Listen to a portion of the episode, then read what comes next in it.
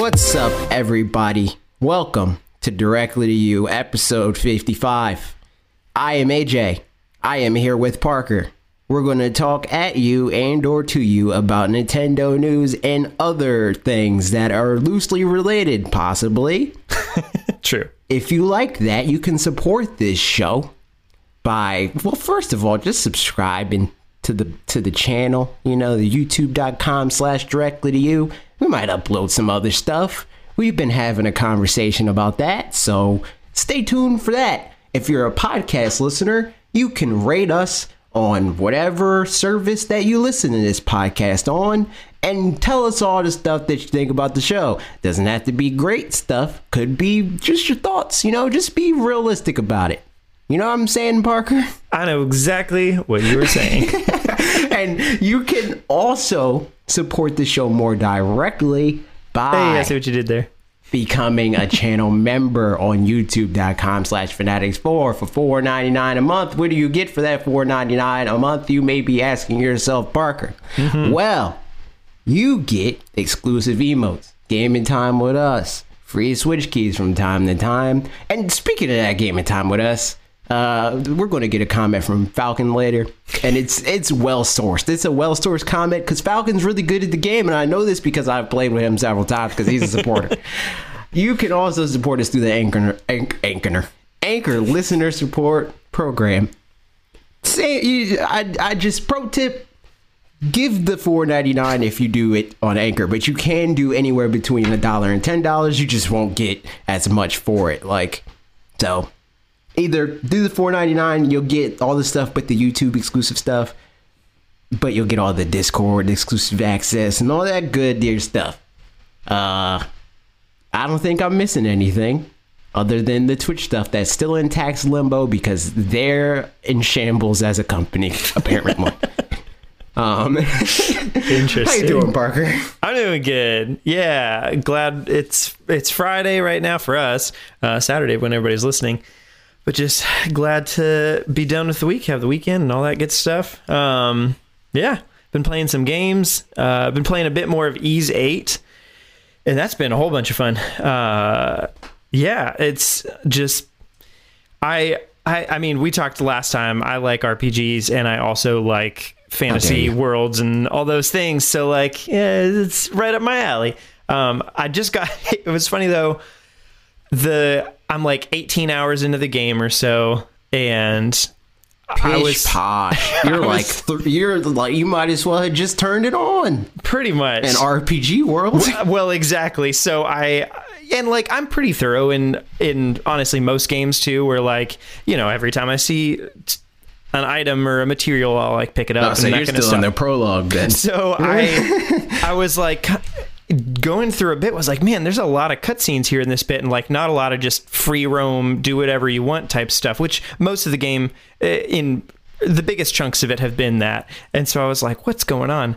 And uh and then it came to a conclusion of a sort and it was like end of chapter two. And i was like it's only chapter two It's- and i'm yeah. 18 hours in Yes. yeah so so there you go but i looked it up there's six chapters so Okay, well. i'm yeah so i'm still i'm all right i'm on track. So track you got a good 60 hours left in you. something like that yeah it was it, it was fun um and it's it was a neat shakeup after the end of chapter two to like the start of chapter three is fun so i won't give any of that away if anybody wants to play it but uh yeah it's it's been a really fun game if you like games like it there's a lot of things about it that remind me of like somewhere halfway between xenoblade and breath of the wild a little bit like it's definitely not as open as breath of the wild but it's a little more open than xenoblade but like somewhere kind of in that but just more towards the xenoblade side but the Gotcha. combat obviously is actually you know arpg One of type these stuff days, I gotta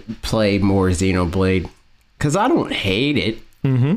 But it's just not something that's like, you know what I want to do? Play Xenoblade. absolutely so I got, I gotta Yeah. play more of the, specifically the second one. Mm-hmm. Because I played a good amount of the first one. I played freaking, and we already, I think we had this discussion about me playing Xenoblade Chronicles X Mm, yeah. for 30 GD hours. Uh-huh. And uh, I, ugh, gross. Yeah. You know what I mean, Parker? I haven't played it but I would like to. I'd like it to come to Switch. That would be great, and then I could play it. But yeah, I just wanted to be the thing on the box. Mm-hmm. But I'm not going to go into that again. Something I will go into again, though, is Smash Brothers, product Hey. provided by Nintendo. Product Um, Nintendo. This is just this is a Smash Brothers segment because, of course, it is. Um, I've been playing a lot of Smash Brothers, and I've been playing with like you know randoms in the Elite Smash, which I like have solidified Pokemon Trainer's place in Elite Smash. Like before, I mean, I've gotten him there before. We already uh, established that as well. But I was like in and out of Elite Smash, but now it's like I'll drop out for one match maybe, and then I'm just back in it the next match. Nice. Um, and a lot of that is like because of matchups. Like I'll get matched up with like a Fox or something, which is like a pretty bad matchup for Pokemon Trainer. Uh, just because Ivysaur doesn't have a great time with Fox. And if Ivysaur doesn't have a great time with a matchup, you might as well throw it in the garbage because the other two Pokemon aren't great at the like at higher levels of play. you know, um, so it's like, eh, buff them. I Yeah. tweeted it and I was like, kind of joking, but mostly not. Buff Squirtle and Charizard.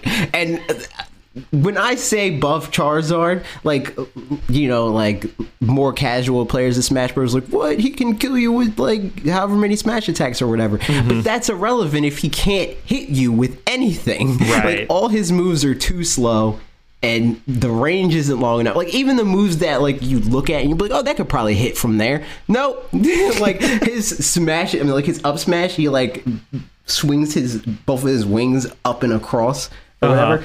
Yep. Um, it does not. It has almost no hitbox beside him. So like the only time that it will hurt you is like just when they're directly above you, and it's like pretty useless. And Yeah. also, it's very slow. Uh, Squirtle just can't kill. Like give Squirtle a better kill move, and I'll be all right with that. Like make his smash attacks a little bit faster or something. Do you Um, anticipate 3.0 update will have a bunch of that kind of stuff, just like um, bouncing as well as Yeah, I mean they they usually do just generally. Mm-hmm. Um, but I don't I don't know. Like Pokemon Trainer's probably never going to be like as buffed as I want them to be. Right. If anything, the thing I'm scared of is that they might nerf Ivysaur, which would suck because Ivysaur is like the saving grace of that character in general because he's just so good. Like Ivysaur, if you could just play Ivysaur, he'd be top tier, like easily, easily. But you can't just play Ivysaur. You got to deal with the other two, and it's like, ugh. How come, like, because now they don't penalize you for switching or for just staying as one, right? So, Right. in what way would is it because he has one fewer move that he would be better if he were It's- I mean, it's kind of that, but also it's because like it's a few different reasons. First of all, his recovery is not great. Right. So if he whiffs his recovery, you need to switch to Charizard to make it back to the stage. Gotcha. Second Yeah. reason is the switch is actually a pretty useful mechanic in and of itself. Like if somebody's attacking you, you can switch out of combos. the Switch But is also a pretty useful console. Just saying. Go on. Oh my god! But, you can you can like switch out of combos, but then you're Uh-huh. stuck as Charizard. Now there is a, a way that you can like circumvent that, like because there's a time limit. Um, or I think it's more so tied to the Pokemon trainer's animation. He like does the animation where he throws the Pokeball, he returns. You got to finish that whole animation before you can switch again. But you can like kind of or not kind of, you can completely circumvent that by making him do another animation by doing a different B type attack. So, like if I'm Charizard or if I'm Ivysaur and I whiff the recovery, I switch to Charizard. I mean, i've switched from Ivysaur to Charizard immediately. Press up B. That will circumvent that recovery. I mean that uh, that time limit or whatever. And then when you get back on the stage, you can immediately switch from Charizard to Squirtle. But then you have to press B again to like charge up water gun a little bit and then like you can switch out again. Um, but doing that is not always something that you can do without getting punished for it. Um, it's best to maybe do that. Like that's probably the perfect scenario for getting the most switches in the least amount of time that I just mentioned that scenario of like, oh, I whiffed the up B with Ivysaur. Okay, I'll switch to Charizard, up B again, switch to Squirtle. Like that's the best case scenario. Yeah. um, as far as like being able to switch more than once for free and not having to like put yourself in a good position for that. Um, the other reason that it's not great to to only use Ivysaur is because Ivysaur compared to like Squirtle obviously is combo food. Like if somebody hits you and they start a combo, they can continue that combo. Right. Charizard even is worse in that situation because like Ivysaur has a good nair, so like his you know when Ivysaur jumps up in the air and then he spins around with the like his grass petals, that's a crazy good nair because it has so much coverage and it's fast. Um, so like he's decent at getting out of combos, but he's really bad for getting in them in the first place. So like really they just need to make Squirtle's kill moves faster or have longer range at least. Uh, make Char just just change Charizard into a different character.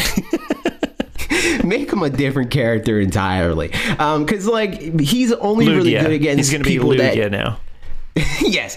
Uh, he just needs to like he's good against people that aren't great. But if you know what you're doing, like Charizard's an easy character to fight. Right. Uh, Looking at the 2.0 patch, the buff that they did do, I mean the like the change that they did do to Pokemon Trainer, they buffed his uh, dash attack. So hopefully that's the trend that we stay on, and they continue to buff Pokemon Trainer and don't nerf him because that would suck. Yeah, I mean, because I, if I remember right, I think 2.0, instead of nerfing a bunch of people, they kind of buffed most people, right? Yeah, I mean they nerfed a lot of characters. It's just it was mostly characters that and this is this is the thing that I think might keep Pokemon Trainer safe is mm-hmm. they're not nerfing with top level players in mind. They're more so nerfing with elite smash in mind. Right. So like if you're playing online, it's really just the players that I mean the characters that work well in lag more or less. so Yeah. like D uh, like uh DDD's probably going to get nerfed, but uh, King K. Rool he got a hard nerf and he's not great because of it. Interesting. Uh, he got a couple of stuff that like stuff that people would try to like abuse um his blunderbuss like the thing that like sucks you like it shoots out the cannonball and then sucks you back in you used to be able to just sit there and camp with that but now it has like a, a cooldown period where it's like it it goes and sucks for a little bit and then it stops you can't just hold it there Gotcha, um, and there's yeah. a couple other things that I'm not like super in tune with because I don't play him often. That's encouraging, at least that they're you know nerfing newer characters and stuff. Because I feel like that was probably the problem with Bayonetta and all them is Right. that like in well, I mean, part of it was just when Smash or Smash Wii U was out, they just at some point were like, all right, we've moved on, and so they just left the latest ones that were the strongest. So Bayonetta, pretty much. I don't know. I could be wrong. the- that was least my impression. Bayonetta was just not. There was no way to really fix that character without changing it entirely for Smash Mm. Four. She would have been broken regardless, just because of how well she like how well she's suited for the Smash Four engine in terms of being broken. Uh huh. um, but since this game is a lot faster, just generally, she can't really take as much advantage of like her speed and like her combo game. Mm-hmm. Uh, but we'll get into Smash Brothers more later. Yeah. Let's get into the news. Let's do it. Also, I got my first uh, Oh my code god! I review just ever, realized that and was I'm a excited about thing. it. oh I'm not yeah, going to talk. We you don't want to talk about it? Well, it's uh, embargo's not up until Wednesday, so Oh. Are there you we go. allowed? Are you allowed to say what the game is? I don't know, so I'm not going to.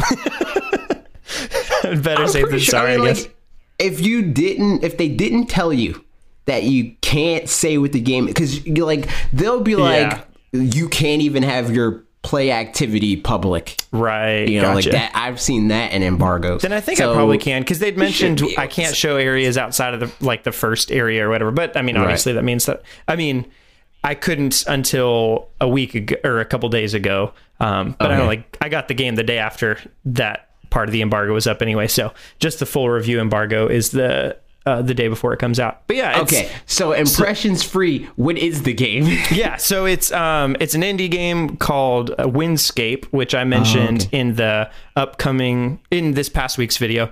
Um, so yeah, just playing through some of that at the moment. There you go. That's what's up. I need to. Uh, speaking of review situations, I need to play Captain Toad the uh, the DLC because Mm-hmm. I like I went to go play it And then I realized, wait, I'm not even done with episode two. So I tried to beat that 1st Uh-huh. And then I considered doing, because I was going to do a video on like Nintendo's DLC just generally. Right. Um, and how they handle it and how they could be handling it, handling it better. Mm-hmm. Uh, but apparently, people want to see a different video because I did a poll along with the I questions for this thing. And I think I'm probably going to do that just with all of the podcasts. Like, hey, we're recording a podcast. I'm probably just going to do that because one, polls perform better. Um, two, I want to give you guys more uh, more control over the videos that you see. Yeah. It was fun. I saw a comment on one of our videos in any case where somebody was just happy to that we're doing stuff that's different than, you know, like most everything else is news related stuff. So then it's just everybody's talking about the same thing at the same time. But then Right. we talk about different things, which is, I was like, yeah, that's true. That is fun. Truth, and that that's why I try not to make stuff, and that's why I was really resistant to news for directly to you for a long time Mm-hmm. because it's like everybody's doing that, and it's so easy to do. Yeah. Um, I want to be relevant to the news, so that's why a lot of times stuff is centered around what's happening, but it, the video is not about what's happening. Mm-hmm. Right. It's okay. This happened, but like, what does that mean outside of that? You know. Absolutely. Well, speaking of all the news and the things that are happening around things that are happening, uh, we've got some. the Yeah. first, this one, I mean, this is probably the headline thing, I guess. Um, but we had an Indies direct this week. What? That was fun. I never knew. You sure didn't until it happened, and then you did.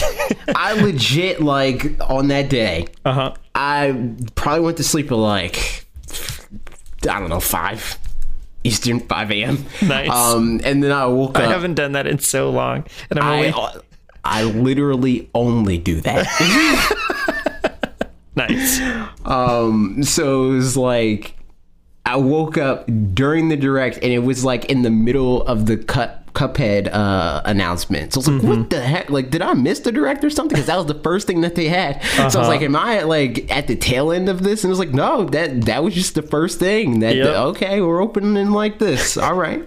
That was the thing that I, I messaged you as well. So I was trying to avoid stuff from it because one of my coworkers, so Mitch, that I work with, um, he uh, also has a Switch and we play games together and stuff. And so we were like, "Hey, you want to watch the direct together?" But he his lunch wasn't until one or whatever, and so um, I was like, "All right, well, I'll wait around until you can take a lunch break." And so I was waiting around for it, and it it went out at eleven Central Time, which is where I'm at. And at like eleven thirty, one of my other coworkers who like has a Switch and you know pays some attention to gaming, but not like a ton. But like he played Cuphead back in the day and was like, "Man, this would be cool on the Switch." Um, but he played it on his Xbox or whatever. But he came over to me and he was like, "Hey man, did you hear the put Cuphead on the Switch?" I was like, "No, I'm trying to avoid stuff." Like actively was not clicking on Twitter and YouTube and found out about it anyway. Which I mean, eh, you know, rumor had it that it was gonna be showing up regardless. it was like So- um like I saw Bob tweeted um about it where it was like this is like more or less that this is like simultaneously the least surprising and also most Uh-huh. surprising thing and that's like the the sentiment that i had where it was like i didn't even really know what i wanted to say about it because it's like i was surprised but at the same time i wasn't because i've Mm-hmm. been saying for forever like th- this is like a no-brainer like this is a softball prediction Mm-hmm. of being like cuphead is coming this way like but at the same time it's kind of a hot take because it's like microsoft and nintendo they have their own consoles and Yep. uh, traditional wisdom that taught us that that means that they will hate each other forever and you cannot be friends with the if you have your own plastic box you can never put your game on the other guy's plastic box Absolutely not. what do you do? that's not that's not what you do Yeah. what's your plastic box going to play if you give your game to that plastic box So true. Although I, on that note too, this is uh, one of the articles that I, I put it after the Nindy stuff, but it's relevant now. Apparently, so we found out from um, Studio MDHR who made Cuphead. They're the developers of it. One of them was talking to somebody who, and they mentioned that it was Microsoft that came to them asking to put it on, or not, like being like, "Hey, how would you guys feel about putting it on Switch?" Which is I mean, I guess somewhat common news that people have heard at this point, but I just think it's interesting that, you know, it was actually Microsoft, not even the Yeah. studio. But I mean, mean- it makes sense with all of Microsoft's Right. ventures and everything else we're hearing. Like, if they're also putting Ori in the Blind Forest, and if there's anything else that's coming over, like obviously they've decided we're going to do it all in this, you know, amount of time or something like that. Yeah. That I was kind of surprised that that like circulated as news because I assumed that you Right. know Yeah. like I wouldn't even have thought that MDHR would go to Microsoft and be like hey we should put this on Switch like that just doesn't seem like something a developer would do Yep. um like I can't imagine somebody at Sony being like hey you know it would be great on Switch Bloodborne you know like yeah. That would definitely have to be a top down discussion that they're like yeah maybe we put this on Switch you know I mean, that's yeah. Even uh, like, or I guess more specifically, if somebody from, uh, well, now I can't remember what the studio, is, but the Spider-Man studio. What is that studio called? Insomniac. Insomniac. Yeah, if they came to Sony and was like, "Hey, I know you told us to make this for just you, but like, I don't know, you want to make you want to make it for Switch too?" And Sony be like, "Nah, man, get out of here." Yeah, exactly. They're like, what? Your pay is docked for Yeah. even asking us that. Pretty asking us that question. Yeah. So I don't know. I mean, I guess it if if this also means too. So Cuphead was the first announcement of the Nindies. Um, if that came, when when would you guess that? It sounds like Ori and the Blind Forest is also probably going to come. Uh, when would you guess that that would happen? Um, I think we might hear about it because that sounded like something that was like making more uh ripples in the industry than Cuphead. Like people were like, yeah, we heard like murmurs of Cuphead maybe maybe coming to Switch, but Ori's a definite. Like that's definitely going to happen. Uh-huh. So I could see that being in their next like big like here's what's happening this quarter Nindies thing. Especially if like if this is just what we're going to get now, because before Nindies showcases were like these small things, were like here's a bunch of games that you should care about, like the Celestes of the world, but you're not going to know that you should until you actually play these games. Um, but now off the bat, we we got Cuphead, which is a big game that like a lot of people don't even view as an indie, you know, like Right. in that way of like, no, this game's a big deal. Um, most times indie games don't become that until after they're already out but cuphead was a pretty big deal since it was announced Yeah. um, so that just changes what nindies directs can be in my mind where it's like we just don't know how big of games we'll see there Yeah. I think what's funny too is like uh, I saw I mean I put out a predictions y thing. It wasn't even so much a predictions as much like ah here's some things that if we're going to hear about pre-existing things, these are the ones I want to hear about. But I mean besides Cuphead, we really we literally didn't hear about any things that we already knew about. And I think that's something that's like pretty much just mostly good and fun about Nindies is that like yeah, I mean, like you said, you don't know that you're going to care about any of these, but at the same time, it means they're not generally filling space with stuff that they could just put PR things about. For example, you know, like uh, somebody mentioned Celeste DLC, that we don't know the date for that.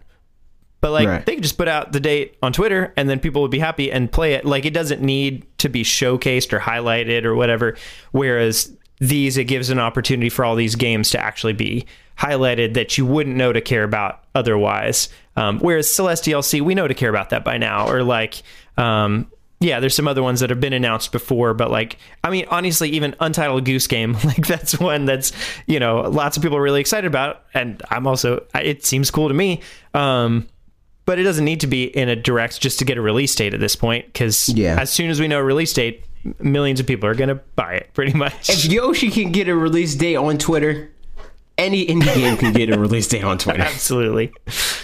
Yeah so yeah so that was that was an interesting uh the the way they announced that though was i was really confused because i thought cuphead was going to be at the end of the direct because by the time Same.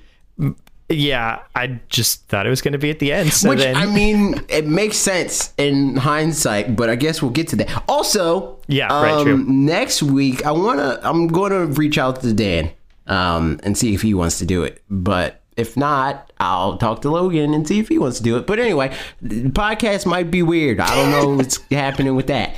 Uh, because I'm gonna be at PAX, Yeah, which means I'm probably gonna play Cuphead. I'd assume that they have Cuphead there. Mm-hmm. Um, I could probably get a key for Cuphead now. Probably. I've seen a bunch of people have one. So Yeah, I gotta reach out, out. to um to Pop Agenda. I think is who's handling uh the PR stuff. I gotta reach out to them and see what's up. Cool. Uh, but yeah.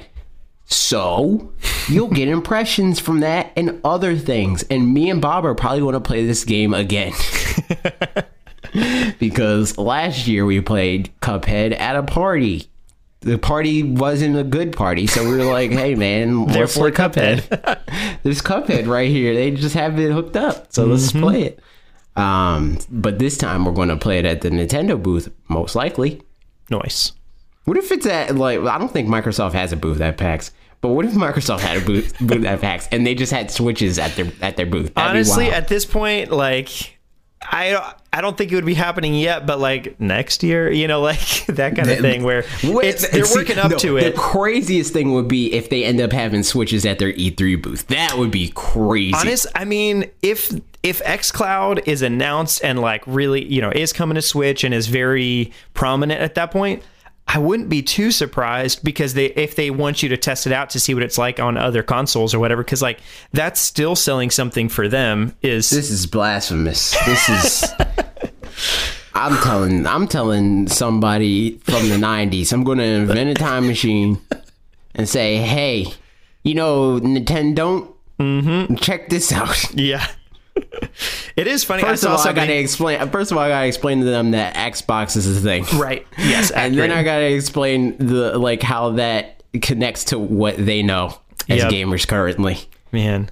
It is funny. I do wonder, like, if because people have pointed out a lot of times that Sega's uh, marketing really is what kind of kicked off the console wars to be the console war. I mean, eh, I mean, yes, and no, because also people are always going to be like that, though. I feel like yeah, but like it was it, it they invented Yeah. that. Like they they 100% brought that into like cuz somebody brought up they're like um I don't remember where it's from. I think maybe it was somebody tweeted it or uh, no, it was during Wolfden Live. It Mm-hmm. was Wolfden Live where they were like like other fandoms don't go like I'm a Mm. That's true. Fa-, you know like I'm a McDonald's a- fan. Yeah, exactly. Forget like it's you, such Burger a King. like it's such a like nerd cult- culture thing, which I'd argue is not 100% true because like, and Mm-hmm. I brought this up in the chat there just jokingly of like ants versus bug li- bugs life was 100% a thing. Very true. That Although, who was on the Ants team? I mean, if we're being Dumb real, people, but I mean like still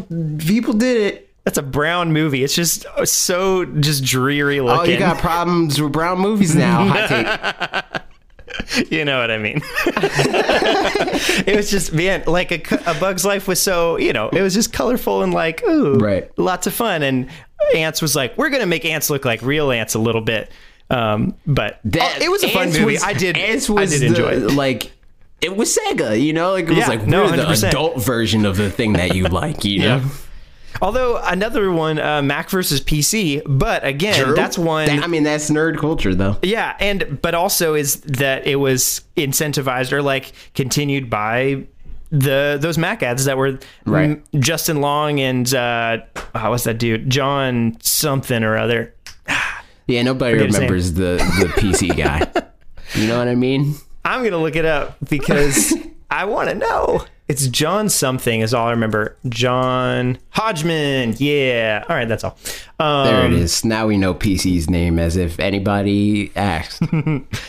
Yeah, no, but I was like very much just a Mac guy and Right. I had a bias against PCs or whatever. And I think partly because of that commercial.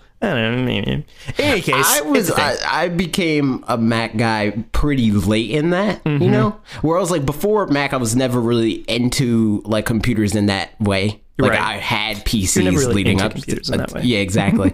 um, but I mean, like in the sense that I have a preference, you Right, know? yeah, yeah, for sure. Like it, of of a thing, I was like, no, I don't want to use that OS, Mm-hmm. you know. But now I'm like, no, gross. Like I and it. So I wouldn't say that how I feel is even really informed by that because like I knew there were a thing, but I wasn't like those ads didn't make me want to be like I'm going to buy a MacBook now, you know. Mm-hmm. Uh, it was just more so using it and being like, oh wow, this is way more user friendly than Windows. For whatever now- blasphemy it's worth, I'm using a Mac and a PC right now to record our podcast. Gross. Although this is- that said, the PC is just for our call portion of it. That's a see. That's I don't like either of them equally for that. Like as far as content creation goes, Mm-hmm. Right. Because like Mac needs to get together, get it together with their audio business. Like that, that whole thing, like that screws everything. If it was easier to capture onboard audio, then I would stream a lot more. But it is not. Yeah. so it's like I need to use Windows, but I don't want to use Windows because it gives me a headache. Yeah. Uh, moving on. We had a, this is a tangent. A tangent on a Oh. tangent on a tangent. All of that is to say, I'm going to be at PAX and I'm going to play as many of these games that they have there because they did say in the initial email we're going to have indie games. And they didn't say what or when or how they were going to be announced, but they were going to be there. Nice. Yeah, I feel like probably a bunch more things coming next week. Then, in that case, I mean, maybe we find out about Ori and the Blind Forest next week. Probably not. I'd guess. I don't know. We'll find out. I don't know that. That would be weird. That would Yeah. be very weird I if they had this big Kinda like back. announcement and then they didn't do Ori at the in, Direct. That'd be weird. Yep. So yeah, moving Granted, on. With, I mean, Xbox is supposed to be having like a Nintendo Direct sort of situation, but I don't know if they would announce that like Right. a Switch game at their thing. Anyway, moving on. moving on. Uh, next up, so more on the Nindies Direct. That was uh, 150 minutes on Cuphead. Now 200 minutes on Overland. uh, but yeah, no. Next up is a game called Overland. Um, impressions on this one, AJ. Um, I don't remember. So this one was one. It was. I, I'm curious about. I don't totally understand what the overworld kind of like how all in all it works, but it's something like you're in little. It, it's almost like little diorama kinds of things or little um, squares of some sort, and you've got to make decisions, and it's kind of like a. I don't know. I didn't totally understand it. If I'm being 100% honest. Yeah, I mean that's that's the difficulty with like like I said with these Nindies directs because like Mm-hmm. when I watched the whatever direct it was that had Celeste in it, I'm like yeah yeah whatever, Right, to the next absolutely. thing. And then I played Celeste and I was like yo this game is phenomenal. How did I sleep on this? Yeah, Um, so it's like it really. I mean, we could run through like this game exists and this game exists, but like the headline to this is obviously like Cuphead in uh, Cadence of Hyrule. Right. Like those are like the the ones. You know what I Mm-hmm. mean? Um, also, Blaster Master Two, Yeah. Blaster Master Zero Two is like another thing, and I guess Stranger Things Three. I guess so. for name recognition alone, I don't know gameplay wise. I can't tell if it's particularly going to be. I mean, I don't know. We'll find out more about it. It looks, you know, art style wise, it looks nicely done. Um, 16-bit graphics or whatever, and little beat 'em up. But that can kind of live and die by game they could have just made Earthbound. like ju- that's what all they had to do because Yeah. that's what already what Earthbound is. Earthbound is already Stranger Yeah. Things. I think, I mean, you know, especially it being a TV to game kind of thing, just beat 'em ups are so easy to make. Well, okay, not easy to make. I'm not saying that, but just in comparison to like having to figure out a whole RPG longer form thing, this is like, you know, more straightforward, I would imagine. A good beat 'em up would probably be hard to make, but whatever. Uh, Just pissed off a bunch of beat 'em up fans. um, before we go to Cadence of Hyrule, some of the other ones here, I'll just read through them and we can uh, pop in in any that we think are interesting. Uh, so yeah, Overland, my friend Pedro, which is one Pedro's banana, neat. Uh, Neocab is one you're you're like an Uber driver in the future. Um, my favorite part of this trailer though was at the end when they said, "But don't forget, blah blah blah is always watching," and I'm like.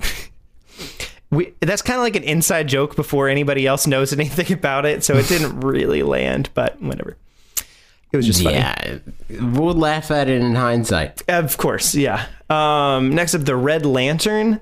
Uh, this one, they heard a dog in this one, and it made me sad. I yeah, but it seems interesting. The storytelling at least seems seems pretty neat. I don't know. Did you watch this trailer? Or?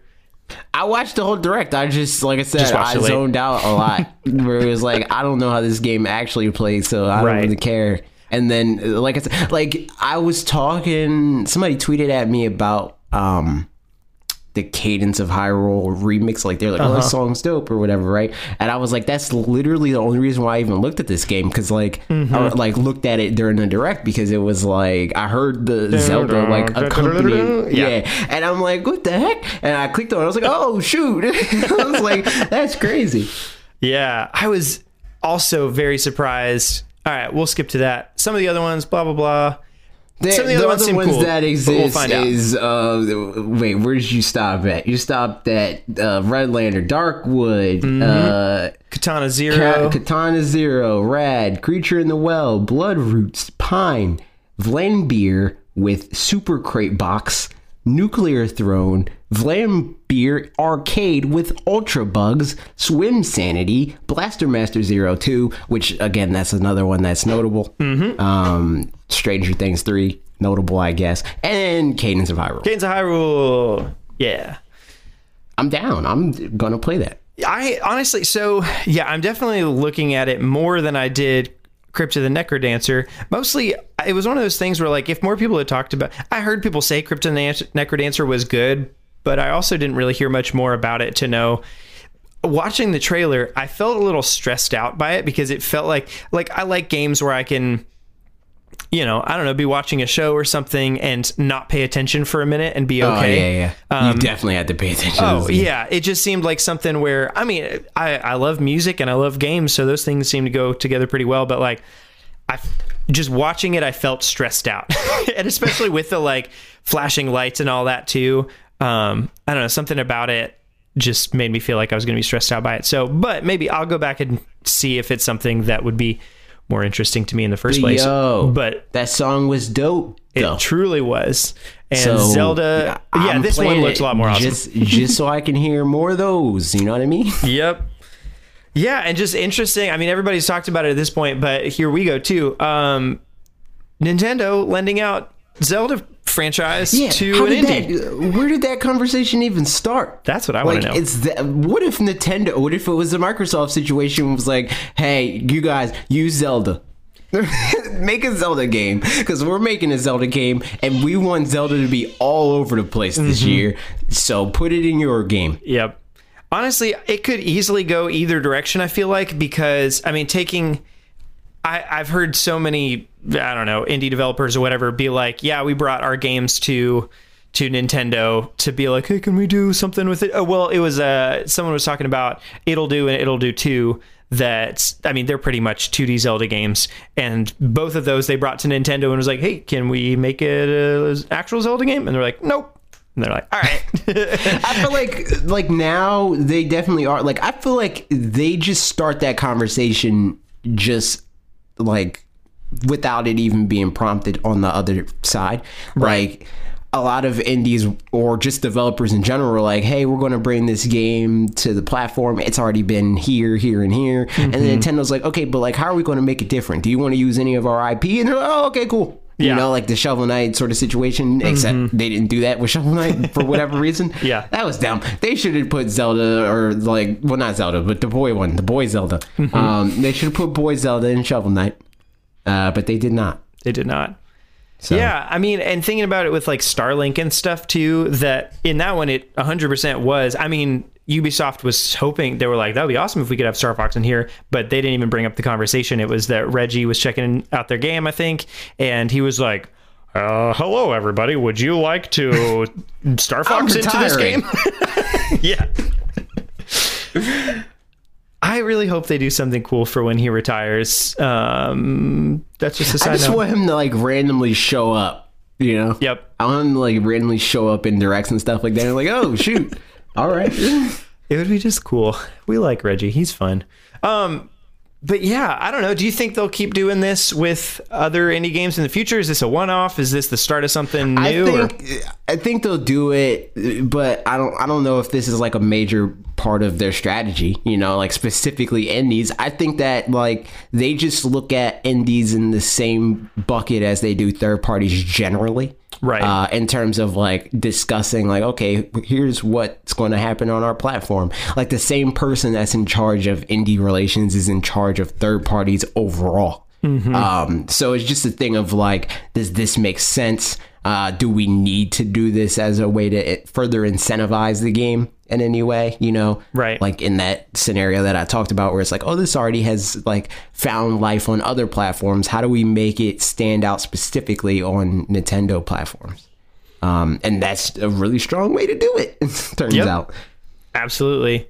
Yeah, I mean, and there's other I mean, other people talked about some ideas of different indie teams that would be able to do cool stuff with. I mean, there's so many like, you know, Hollow Knight is one of the best Metroidvanias in the longest time, so like I don't know. That some of this stuff would just be cool. Like, I wonder if they'll ever lend out Mario to indie devs at this point for doing something. And they did it with Mario plus Rabbids, so maybe that means they're less likely to do it They because also they've let recently done that. Uh, the Scribblenauts team make uh put Mario in their game.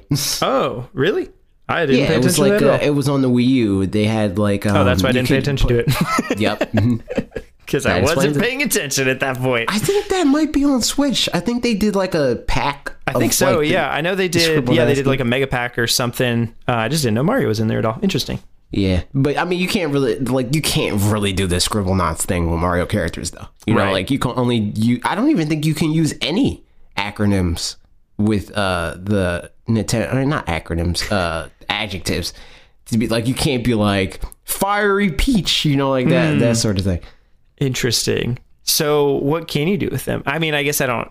I don't know how the game works outside I of just it what just needs to be like on brand stuff, like Invincible Mario and stuff like that. I could be wrong, but Yeah. I, I remember hearing that they were like super protective about like you can't do like zombie Luigi, you know, like that sort of thing. Yep.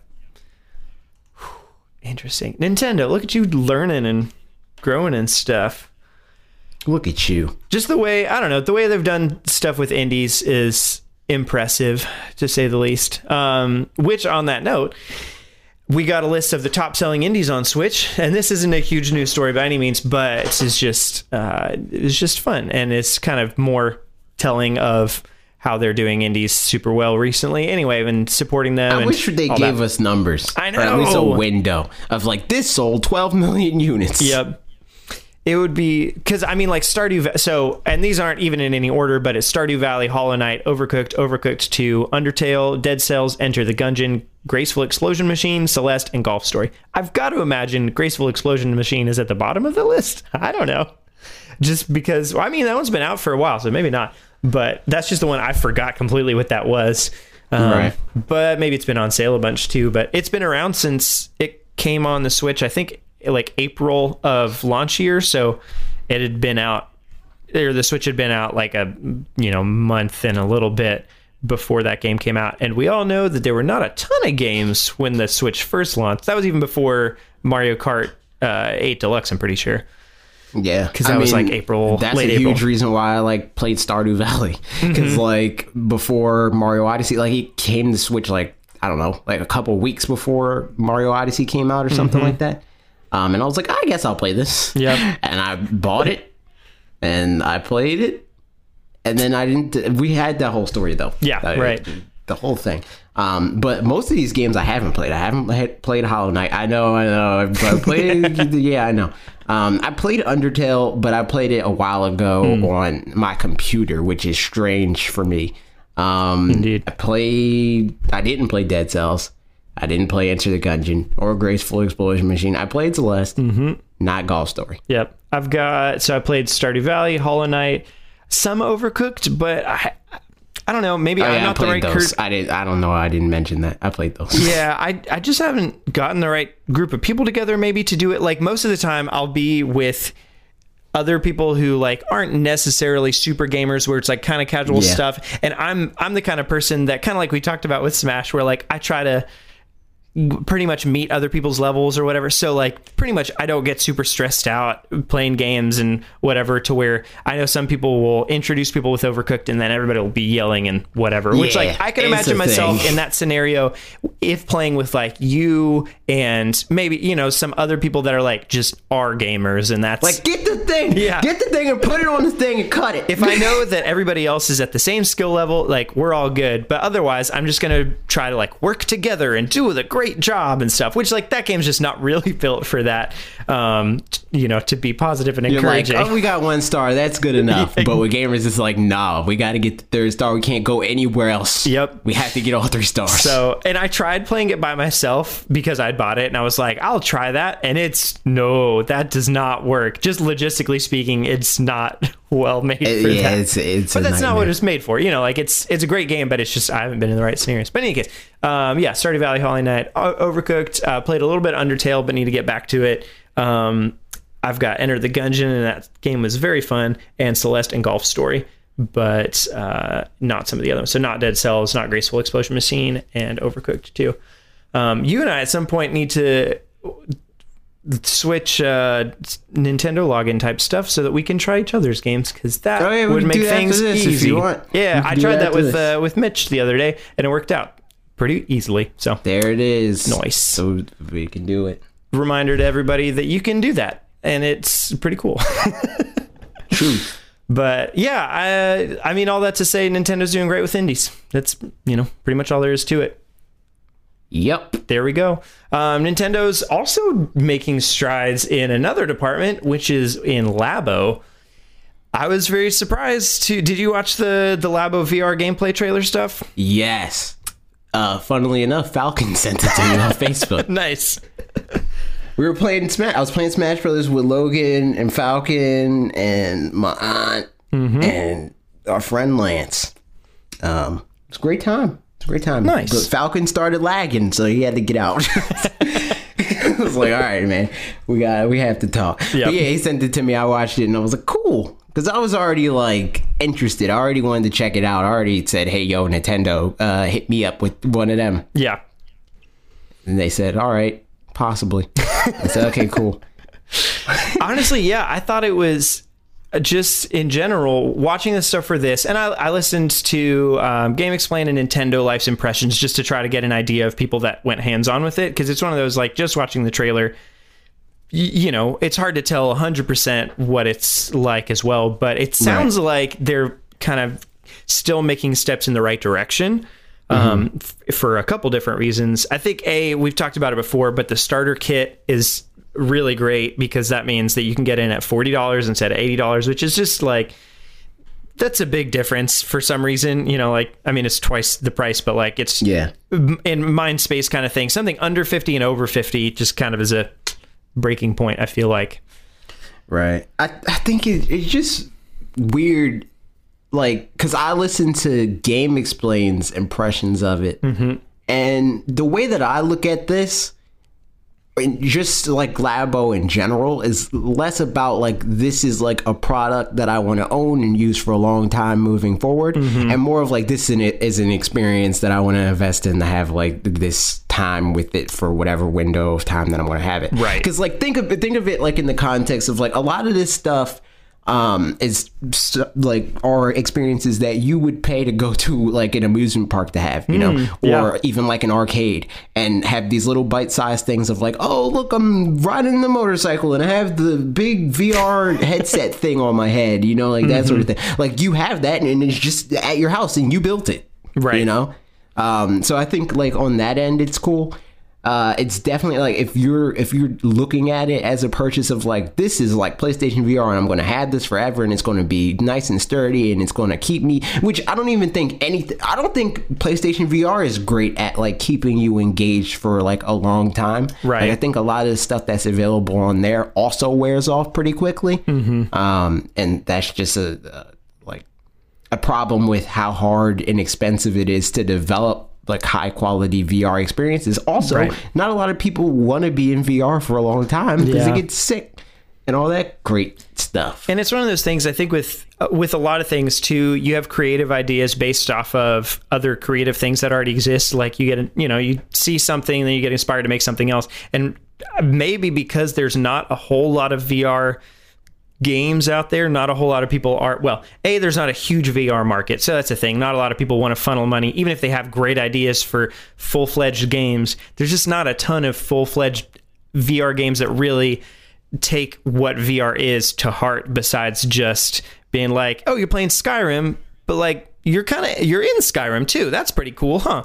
Um, you know, you're just playing a first person game, but it's it's not like the same as the Oasis in Ready Player One or whatever. You know, Right. like um, and I mean, it'll be a long time before we get to there. But but yeah, no, I think that's a really good point. Where I mean, uh, like said, with the other Labo things, they're also more experiences. I think that was a, probably a disappointment. Is if you're going into it thinking that it's going to be a game, it's just like uh, there are games in there, and I think it is exciting that there are games in this one as well. Um, and I do wonder too. So with the uh, Toy-Con Garage stuff, um, that was the most interesting part of it. I think where not only are there each of the games for, so there's a couple games for the blaster one, and there's a couple games for you know the different things that you use.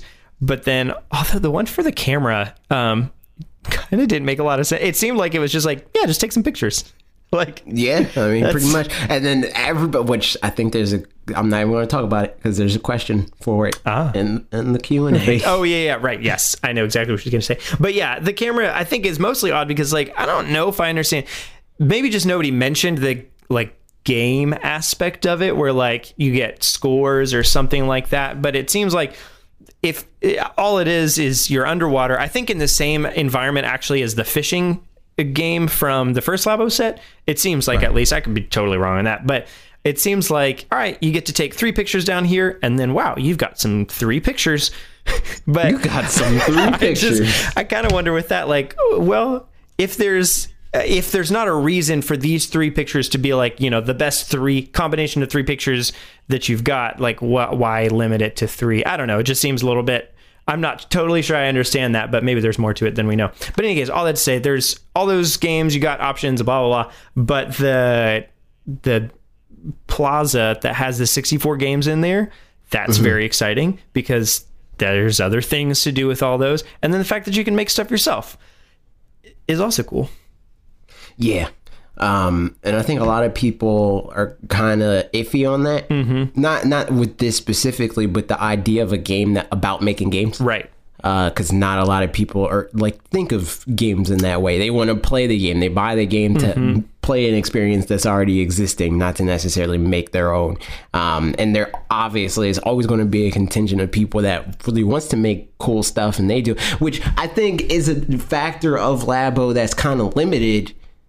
Because like, Mm. what if this was connected to the internet? yeah Like that'd be so dope. That's if you could was- just download other people's VR stuff, like Absolutely. their experiences that they make. i mean like mario maker that's you know the whole thing Exactly. that's why mario maker 3ds is kind of a bust because like True. you can't really you can't play other people's levels in the same you know um so that would be something for sure like you can if i'm not good at making stuff but other people are then i can play other people's things i think the curation would be the hard part for that because you can obviously get people making stuff that is inappropriate or even just not good or something yeah. so I mean, same problem that they have with Mario though. Like you can make Yeah. inappropriate things in Mario Maker. Yeah, I guess so. so I mean that's definitely something I I would hope that they've thought of that as well and that they've got something to where that could be a thing because that would be the longevity of it at that point. If that's something you're worried about, then the longevity is you get to have new experiences every I don't know couple weeks or so just going back in seeing a couple in, inventions people made that were maybe even curated and put out there to add to the plaza or you know maybe even Nintendo adds stuff to the plaza themselves I kind of doubt it Yeah. but maybe um but it's I think it's it seems like they I don't know if they realized and changed or this one was always planned to be like this, but it just has more gameplay than the other ones did. So Yeah. as far as if longevity is your issue, it seems like that's a little bit improved in any case right now. Right. And I think that they improved that with like the vehicle kit too. Like the Mm-hmm. vehicle kit was like the thing that was like, oh, okay, this is a game. Yeah. and whether or not it's the game that you want to be playing, you know, that's Yeah. I mean, debatable but uh, yeah so vr stuff that's that's real neat um, speaking of things that you might want to be playing google stadia somebody might want to be playing this and other people might not Um, yep. there's there's a lot of different little tidbits about this but i, I don't think we necessarily need to go too much into the nitty gritty of like the um because like uh, bob and will were talking on the wolf den about a lot of the technical stuff and i think that's one of those things where like i feel a little bit like it uh, about the technical stuff for this as I do when the Switch was first revealed and like everybody was talking just about the tech specs for a really long time and that they were like it's going to suck because it's only got, you know, 3 hours of battery or it's going to suck cuz it's only got Right. a 720 all those kinds of things which very well could have been accurate but also like I guess we don't totally it, it's not. It's just like everybody tries to compare these things from the scope of what they know as like most most people think of specs in the way that they think of building a computer. Mm-hmm, right. and building a computer is not the same thing as a corporation creating a consumer product. Right they have a lot more access to the metal, as it were. Mm-hmm. Um, so they can get a lot more oomph out of specs that like would be a potato if you built a PC out of it. But Yeah. it's a whole nother thing when the company is able to optimize everything. So yeah, Uh, so that Stadia. said, um, yeah, I don't know. What what were your initial thoughts on this, or um, yeah, any about I've that? always been in on the idea of cloud gaming. I don't know if Stadia specifically is a thing that's going to like get me to like you know like be really invested because I don't just I don't care to play games on my computer. Right. I guess if I had a Chrome stick or whatever, I could play it on that. But I just don't really have an interest in getting that either. Mm-hmm. So it's like I I, I want to check it out because it seems like a cool thing that people can do. Like the YouTuber specific things uh, were interesting to me. Mm-hmm. Yeah, absolutely. Obviously. Uh, just being able to like play games with our audience and being like, "Hey, I'm playing this thing. Let's all play this level together, or whatever." Or the the like the concept of like, "Oh, a thousand people in a battle royale." Like that's neat. Um, but I just don't know how invested I would be on the on the end of like Google's ecosystem uh, in the way that like I don't really care about most PlayStation exclusives, so I don't play my PlayStation that much. Right. You know, like who's to say I'll care about Google's exclusives? yeah, And third party games are I just don't. I mean, it depends on what it is, but for the most part, like when I hear third party game announced, I'm not like, oh, I can't wait until that one comes out. Like I can't even think of a third party game right now that like I'm hyped for. You know, mm-hmm. like the only third, like the only game other than all the of- next Call of Duties, your favorites. of course, uh, obviously. um, but uh, the only games that I could think of right now that I'm like hyped for are first party games Mm-hmm. from Nintendo. Where it's like the Yoshis and the Animal Crossings and the Pokemons and the Metroids and like all that stuff. But I can't think of a third party game that I'm amped for. So like Yeah. to buy into another platform that play just those games is kind of like eh. Mm-hmm. But I do like the concept, and I do want uh, Google to team up with Nintendo, Google Map style, and put Stadia on Switch. Well, yeah. Here's a question. So it sounds like XCloud is coming to Switch for sure. Would Also true. So would you prefer if so if it had to be one or the other? Would you have a preference between the two?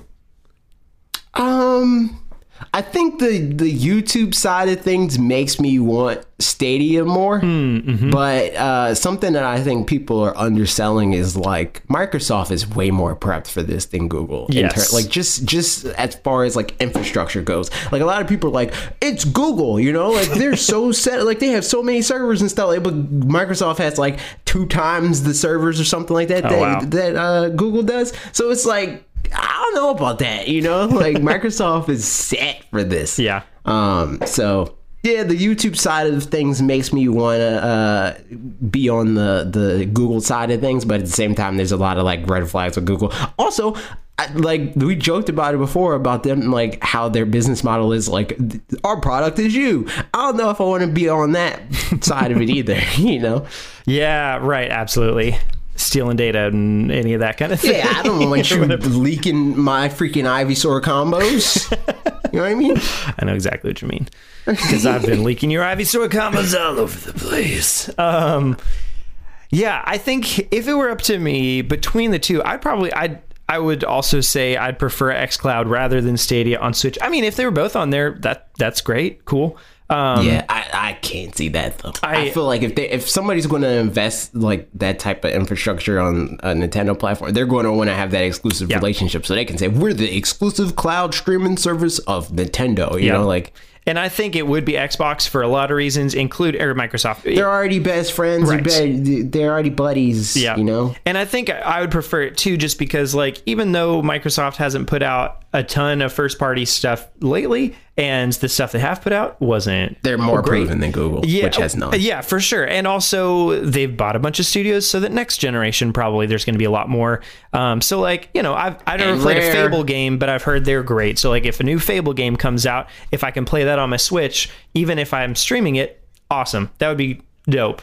And they also have, I think, the Game Pass thing too would make me want to. You know, they've already got that all set up. Although, then again, I, I don't know how Stadia is set up as far as pricing and any of that. Yeah. What See, What do you think? What are thing. your uh, thoughts on just how they're going to do that know. in general? Like it's a it's a full spectrum in terms of like how I think they might monetize it because like how they're communicating it, it almost makes it sound like they don't want to talk about the price, or Hmm. maybe it doesn't have one that's direct. You know, yeah. like knowing Google, it could just be free and it's ad supported, right. um, which would be weird. Would be. Um, they could do uh like.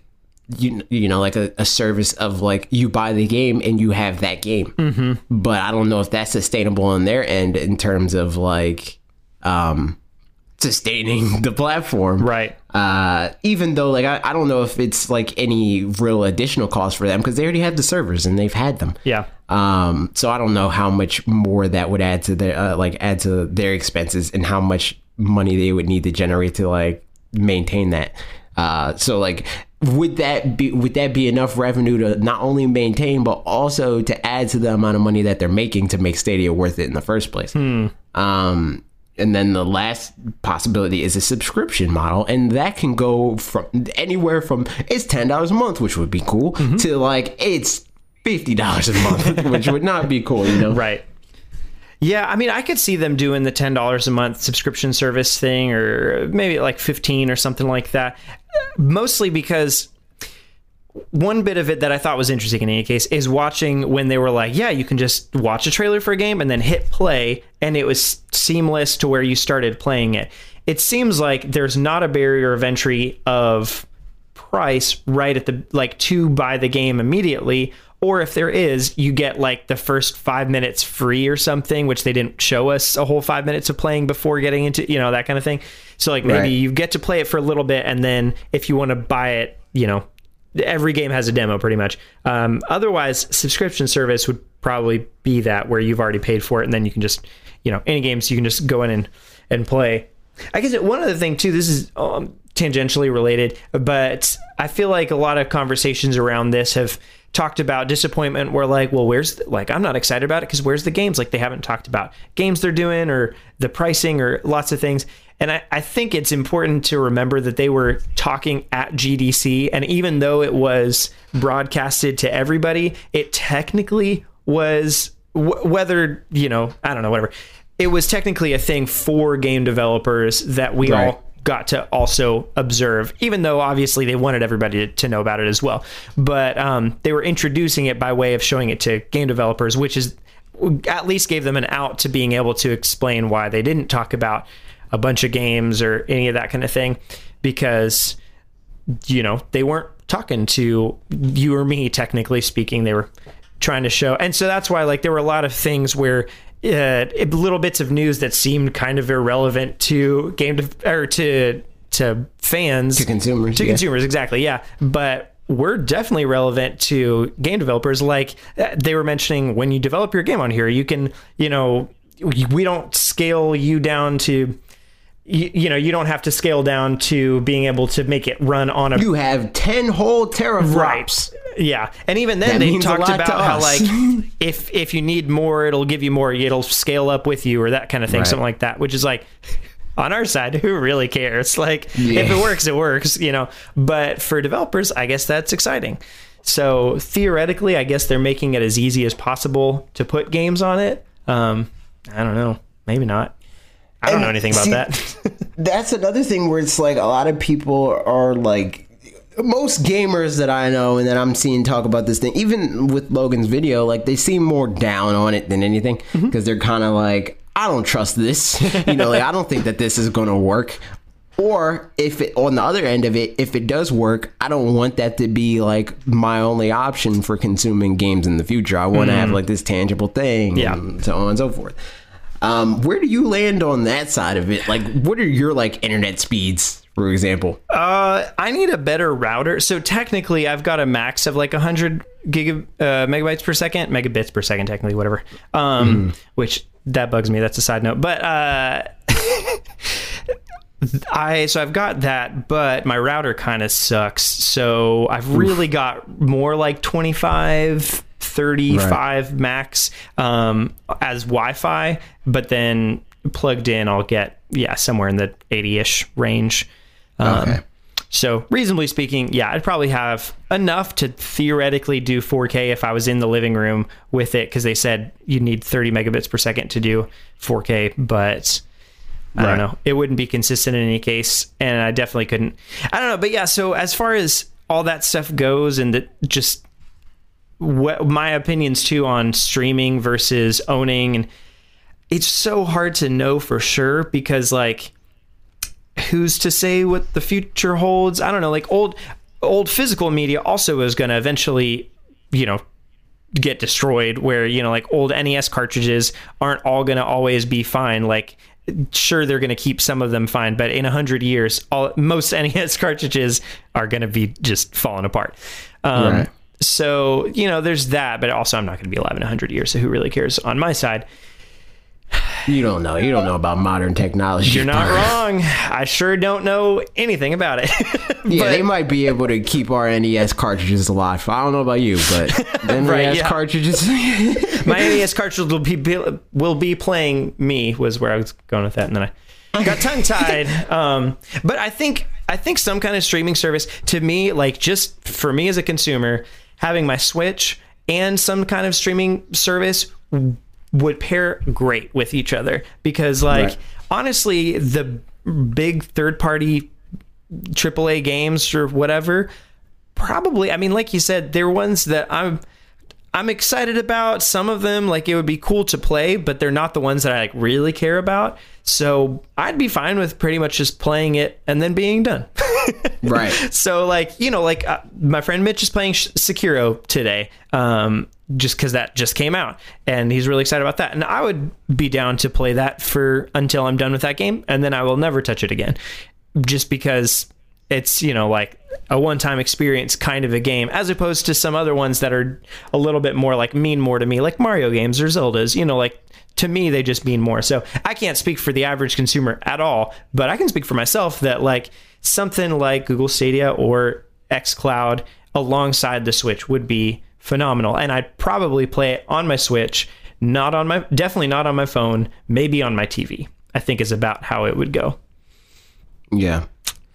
So for me, I'm obviously like in a different place as far as like internet speed and stuff like Right. that than a lot of people are because I have gigabit speeds um, because my job is the internet. Right. Uh, so on that end, I'm not really worried about it because like on a bad day, I get 200 up and down. yeah Um, so like on that end, I'm like, eh, I'm not really worried about it. And, like selfishly, like when people are like, well, speeds aren't good enough and blah blah blah, and it's like not, it's not consistent enough, and it's like, yeah, but like when it's not consistent, like on like on my end, I'm like, I'm getting way more than I need in in that regard. Anyway, um, Yeah. So speeds, cool. Like I tried Project Stream, worked great. You know, didn't have any problems. yeah Um, of course, there's always the possibility of like, what if there's a thunderstorm and your internet goes out and stuff like that? Yeah, but like, if the thunderstorm happens and my internet goes down, my power's probably going to go out too, and I won't be able to play a game anyway. um, You can play your Now. Switch. Yeah. true. And there, there's also been times where like my internet's out. Uh, like a like a power line knocks something or whatever, right? Mm-hmm. Whatever, dude. You know, like sometimes you just can't play the game. I'm more worried about the fact that I can't upload a video. Right. When that happens, Yeah. then I am like, I can't play this video game that I own or whatever. Um, and also, so, probably don't- if it's on the cloud like that, that you're streaming it, it probably would be more reliable that it would save as opposed to, you know, like if something like that happens and the, the connection gets lost, it would probably just save where you're at as Right. opposed to a local game, like I don't know, your PS4 theoretically could get fried, or I mean, that, Yeah. pro- hopefully not. You're plugged into power strip and whatever, but at least I mean, it wouldn't have saved where you stopped, so there's something going for you on that front at least. True.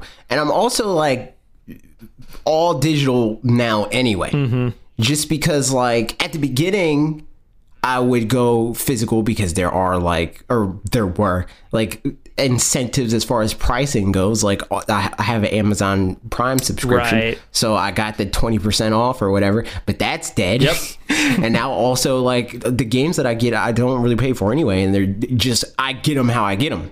So Mm-hmm. like Bandai Namco might send me a, send me a physical game, but nine times out of ten, it's more economical for developers to send me keys. So that's what they do. Yep. Um. So it's just like in, in that regard, I don't really have like this attachment to like collecting things. It's like okay, cool, I have the thing, and like e- even with like things like action figures and like like plushies and all that stuff, I really only buy this stuff because it's like okay, I need this because it'll look good on camera. You know. Yeah. I, I don't really um like even with amiibos like i bought a few that's like this one i like this one this one's cool you know i bought those but i never really had the desire to be like i need to own all of them Yeah. so i i'm not in that part of the demographic of like i need to physically have this thing for me to to like truly appreciate its value or to feel secure in that I still own it because I'll always own it even if I'm never going to play it again I know that I could Right. Yeah, that's I don't really have the that. tricky thing for sure is just like you don't know what will or won't future proof stuff in general. You know, it's just it's impossible to say at this point. So, I mean, it does seem like it would be more reliable to have something physically than not physically, but that's you know still not necessarily. I don't know. It's I guess it's not. It's just saying that we might be at a point where everything will just be fine on digitally. Like, yes, there's a couple use cases where you can't buy Scott Pilgrim versus the World digitally anymore. Like, it just it just doesn't. That game is gone. but the fact that we can name a specific one kind of goes to show that like. Yeah, we're moving out of that phase for the most part, and I could be wrong on that for sure. But it, it's like, what would you rather risk it on or bank on or whatever? Yeah. You know? And I I think that a lot of the problems that we have arise because it's not ubiquitous. Like it's not this thing that everybody does. So like digital just isn't as important to like think to preserve because it's just not something that everybody does yet, you know? Yeah. Um like nobody's thinking of like this is how you take care of your DVDs when DVDs are just announced, you know? Right. Yeah, yeah, for sure. um like even now people are still like questioning if like will disc rot become a, a prevalent thing like we should know that already if it's this like we wouldn't have these questions if it was already a thing that was established for a long enough time for people to have these problems and be able to solve them. Uh, so on that end, I think that a lot of the things that people are saying, like my internet speed's not good enough, or the infrastructure in the U.S. in general is not good enough. I think it's kind of the same thing that I talk about a lot with like video game ecosystems, where it's like a big reason why Nintendo's online isn't great is because they don't have the games that need great online Right. Yeah. Um, like PUBG didn't come out on Xbox before they had the infrastructure. Mm-hmm. They had the infrastructure, and it's like, okay, yeah, this makes sense to have this game on there. um, so like as Nintendo has more and more developers saying like, hey, we want to put this game on there, but your online's X, Y, and Z, they're not going to have it like that. And I think that it's the same way with stuff like this. If a lot of consumers go to Xfinity or Verizon or you know whatever your uh, ISP is and say, "Yo, I want to use this service for X, Y, and Z." Get it together. They're going to have to do that. You Yeah. know? No, absolutely. It's I guess another aspect of all this too that I was thinking about is I wonder so it seems like in any case doing for both Google and Microsoft doing their cloud streaming stuff probably will reach a lot more casuals for lack of a better term or I mean just or actually just non-gamers at this point like people that are like yeah it would be cool to play that game but I don't want to buy a console so that's just something that's prohibitive because it's Right. you know $200 or whatever And that brings up another thought where it's like, yeah, now these things are backed by major corporations. Mm-hmm. Like OnLive, if OnLive went up to Comcast and was like, hey, you need to improve your infrastructure for our product, they're like, "Pff, okay, yeah, whatever. but if Microsoft goes to Comcast and they're like, yo, we have this product and you're messing up our money, Right. they're going to be like, okay, cool. you know, like, Yep. Yeah, and like I guess the one of the thoughts that I had with that too is what does that mean for does are microtransactions going to be that much more prevalent in games now because we're you know we're used to that in Candy Crush and like mobile games because they're free or there's a low barrier to entry in those in the first place. And like obviously there's already tons of microtransactions in a bunch of AAA games or whatever. But um, will there be even more because because the people that are being reached are people that are even more used to it as opposed to you know you and me and everybody who's listening probably right now is you know, more used to has been gaming for a while and is used to traditional games where you pay a certain amount and then that's it. But now that clientele will point. be changing i think it, it, really might depend on what who the company is mm, you know yeah um, because like as far as like is it possible for them to do this on this scale and then be able to like monetize it successfully without having to like do all these like microtransactions and stuff mm-hmm. like that i think they definitely would be able to because it's like it's just more consumers you know mm-hmm. like it's not really adding that much to like your overhead to have 20 million more people have access to your game right that's 20 million more people playing your game and they gave you money in whatever way that they did yep um, so I don't know if they would need to monetize it like that. I think a lot of companies would look at it as an opportunity to monetize it right. more, though. Yes, I think that's exactly it. Man, there's so, a lot of interesting stuff. Get ready there. to hate Activision and EA even more. yeah, I I'm pretty I'm I don't know, maybe not confident, but I'm pretty sure that Google will show up at E3 now. Um, maybe not, but it seems like if Sony's gone, I feel like if they're going to do it, it probably wouldn't be this year. I think it's just too soon. Well, I think they talked about Stadia have... was going to be out in 2019, though. Yeah, but it's not going to be out everywhere in 2019. Oh, gotcha. Um, also, it, like you had to imagine, it's going to be like a pretty early stage of Stadia where it's like we have twenty, not even twenty, we have ten games. Oh, for sure, yeah. for the rest of this year, you know, and then next year we'll have ten more games. Mm-hmm. Which I mean, they'll probably expand faster than that. Right. But as, as, far as like games that are worthwhile having at E3, maybe they'll have that at E3 2020. Mm-hmm. And it's like, here's what our next eight to 12 months are going to look like. Yep. I mean, especially because the people that they've they've got a lot of like you know people who've worked in game development companies for a long time at uh, that are actually working or you know like people that worked at AEA or whatever their VP did a bunch of good stuff. But it seems like all that happened pretty recently to where know, who's to say that how long they've been actually working on that side of this stuff, you know, all the businessy stuff. I don't know. I'm running out of words.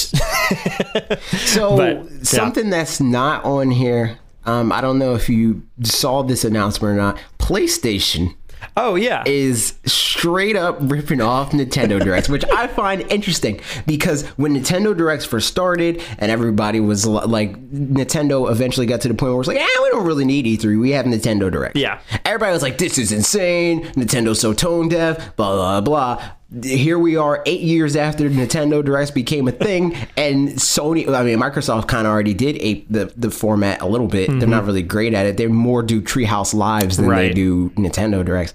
Um, but now Sony seems to be just straight up saying like, okay, here we're going to take that. Yep. we're going to use that thing that you do, and we're going to call it State of Play.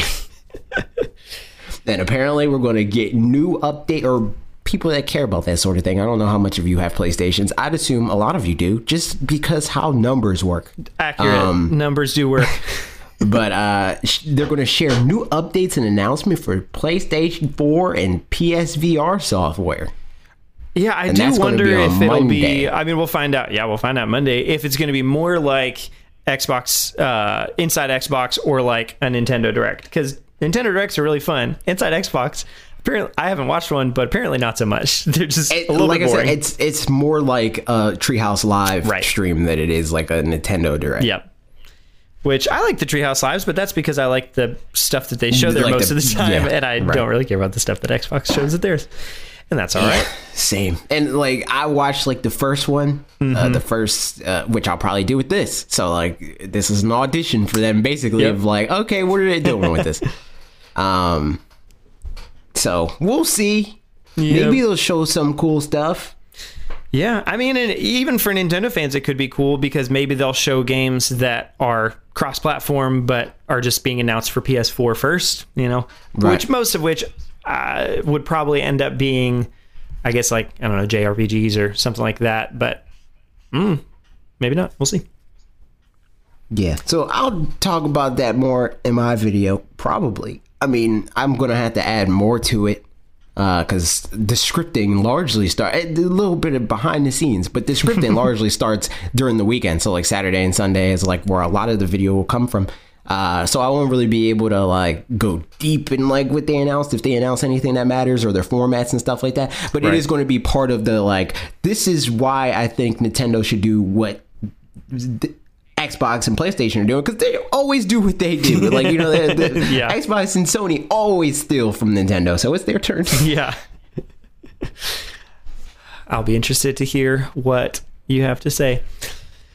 But now's the part of the video where we talk about things that we already did say. So, um, AJ and everybody has videos that go up throughout the week. I, hopefully, if anybody's listening to this, you also have been watching those videos. I would be baffled if not, but uh, if you were- didn't, then go do it. Uh, and so, what he said. we're going to talk about uh, some comments for AJ's video and some that were on my video as well, and see what you guys had to say. Um, but before we get into that, the only things that I had to say, I mean, y- you mentioned a lot of great points on your Smash Bros. talk. Um, one of the things that I thought too that would be cool is you talked about the training mode not being great. And I feel like some kind of like actual, I mean, he gave some examples of things that would be neat and like telling you what to do. But I mentioned like Simon Says type thing where like turn training into a game of some sort where like different characters will show you combos or show you, I don't know, things that like try to do this as well or um, something along those lines where like training is more like it is in the matrix or whatever where neo and morpheus are fighting as opposed to just you know yeah like a blob just hanging out there Yeah, yeah, yeah. Because like that, I wanted to put footage in there of like this is kind of what I want to do, but I don't want to capture it. It was too much. Yep. it's too much stuff. Uh, but Dragon Ball FighterZ is like a, a recent relative, rele- uh, relevant a recent relative fighting game that does something similar, and a lot of fighting games do it, where it's like, here's this combo, do this. right Um, yeah And like you can play the video of like this is what the combo looks like and how the timing is and stuff like that. Uh, combos don't really exist in the same way in Smash Brothers. They're more like this ad hoc, like I mean not ad hoc, but it's like a little bit like, yeah i know what you mean it, it just on the fly sort of situation of like, oh, you're here, so I can do this next. Mm-hmm. Um, but there are like basic combos that like everybody, like the obvious combo that a lot of people uh, have come to know fighting me with Squirtle is like down throw up B is free. That's a free combo. You can't do anything after that. Yeah. Up until like fifty percent.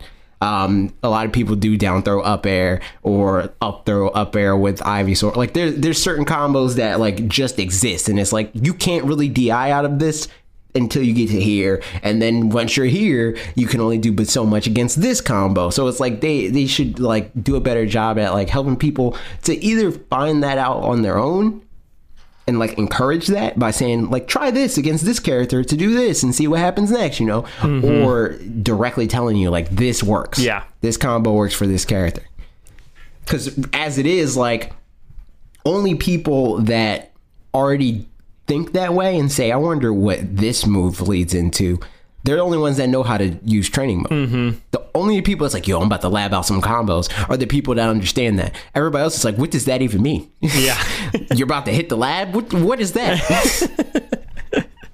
yeah Where is this lab? Yeah, so that's the thing. Uh, but now that that was pretty much all the thoughts that I had because you mentioned a lot of things and you, blah blah going on. Oh, we've got some comments from you guys, and we're gonna read them and talk about them.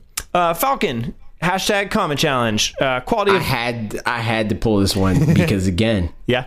Falcon is good at this game. So I know that he his feedback is coming from a good place.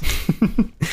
Uh, quality of life changes all around. For example, you can set default rules or default rules, control schemes, and music. Why can't I have the game remember my character selection after the match is over with? Very true. Also, why can't I use different tags online? Battle arenas need help. In Smash 4, you could change the rules, characters, and stages on the fly. Why do I have to shut the arena down and hope my friends come back only because I wanted to update the rule set? I shouldn't lose my place in line because I've changed my mind on a character I'm playing as. If I decide that I want to stop playing and I have an arena with uh, four other players, they shouldn't have to make a whole new arena just because I left. Hashtag Smash4 did it better. Not so much a Smash Ultimate exclusive issue, but I should be able to invite my friends who are online to join my game. Nintendo needs to fix Nintendo Switch Online as a whole. One thing I would like to see return is replay sharing and directly uploading to YouTube. The new replay share thing is too involved. Not difficult, just not really convenient. Again, hashtag Smash4 did it better. Yes, I'm reusing these assets' favorite feature, savable rule sets, and the radar, actually. Truth. That's a lot of things. And It's all yeah. it's all true. That's a lot of stuff that Smash Four, and it's like I touched on that where it's like the arenas are just real dumb. Where it's like this is the rule set and that's it, and you can't change nothing, which makes no sense to me and how I play Smash Brothers. Because a lot of times when I'm playing Smash Brothers, like with a certain group of friends uh, or family, they're like, okay, we played enough like this. Let's try this. Let's raise the percent. You know, like let's do a crazy match where it's 2.0 damage ratio, like knockback ratio or whatever, and turn it on all explosives. Yep. And let's pick this stage or whatever, you know. And you can't go from like, okay, these are the official stages. We're playing three stocks, seven minutes. You know, like we're playing competitive rules. You can't do that without making a whole new room, which is dumb. Yeah. It's like. You don't have to do that in local play. you don't have to be like, all right, yeah. let me exit out of Smash mode and then go back in. you know, like, that's dumb. I think because you mentioned that that there's just a big disconnect between local and online and like the way that those work, and I think that's a big point. Is just like as we've grown up, and a lot of us have, and we've moved away from each other and stuff. We want to play Smash, obviously the competitive way for some people, but then also some people want to just be able to play like the way we'd play in local multiplayer, which is just have fun and switch stuff up and you know mess with all the rules and whatever. It, be able to do those with our friends that we can't actually be locally with as well. Yeah. So and yeah. even like on a competitive angle, like there's certain things that are locked out of online play that just don't make sense. Like you can't do best two out of three battles uh, like in the game Hmm. through online, but it has that option locally. Like what? Like that's so dumb. Yep. It doesn't make any sense. Can you do? Uh, I really just don't know. The tournament mode is that only local? yes. Which is stupid. Yeah. It's real dumb. I 'Cause, like, wonder. we- yeah. We um have had a tournament in the past with Wolf Den, Mm-hmm. and we're going to do another one. Spoilers. um, I'm not going to say when, but we're doing one.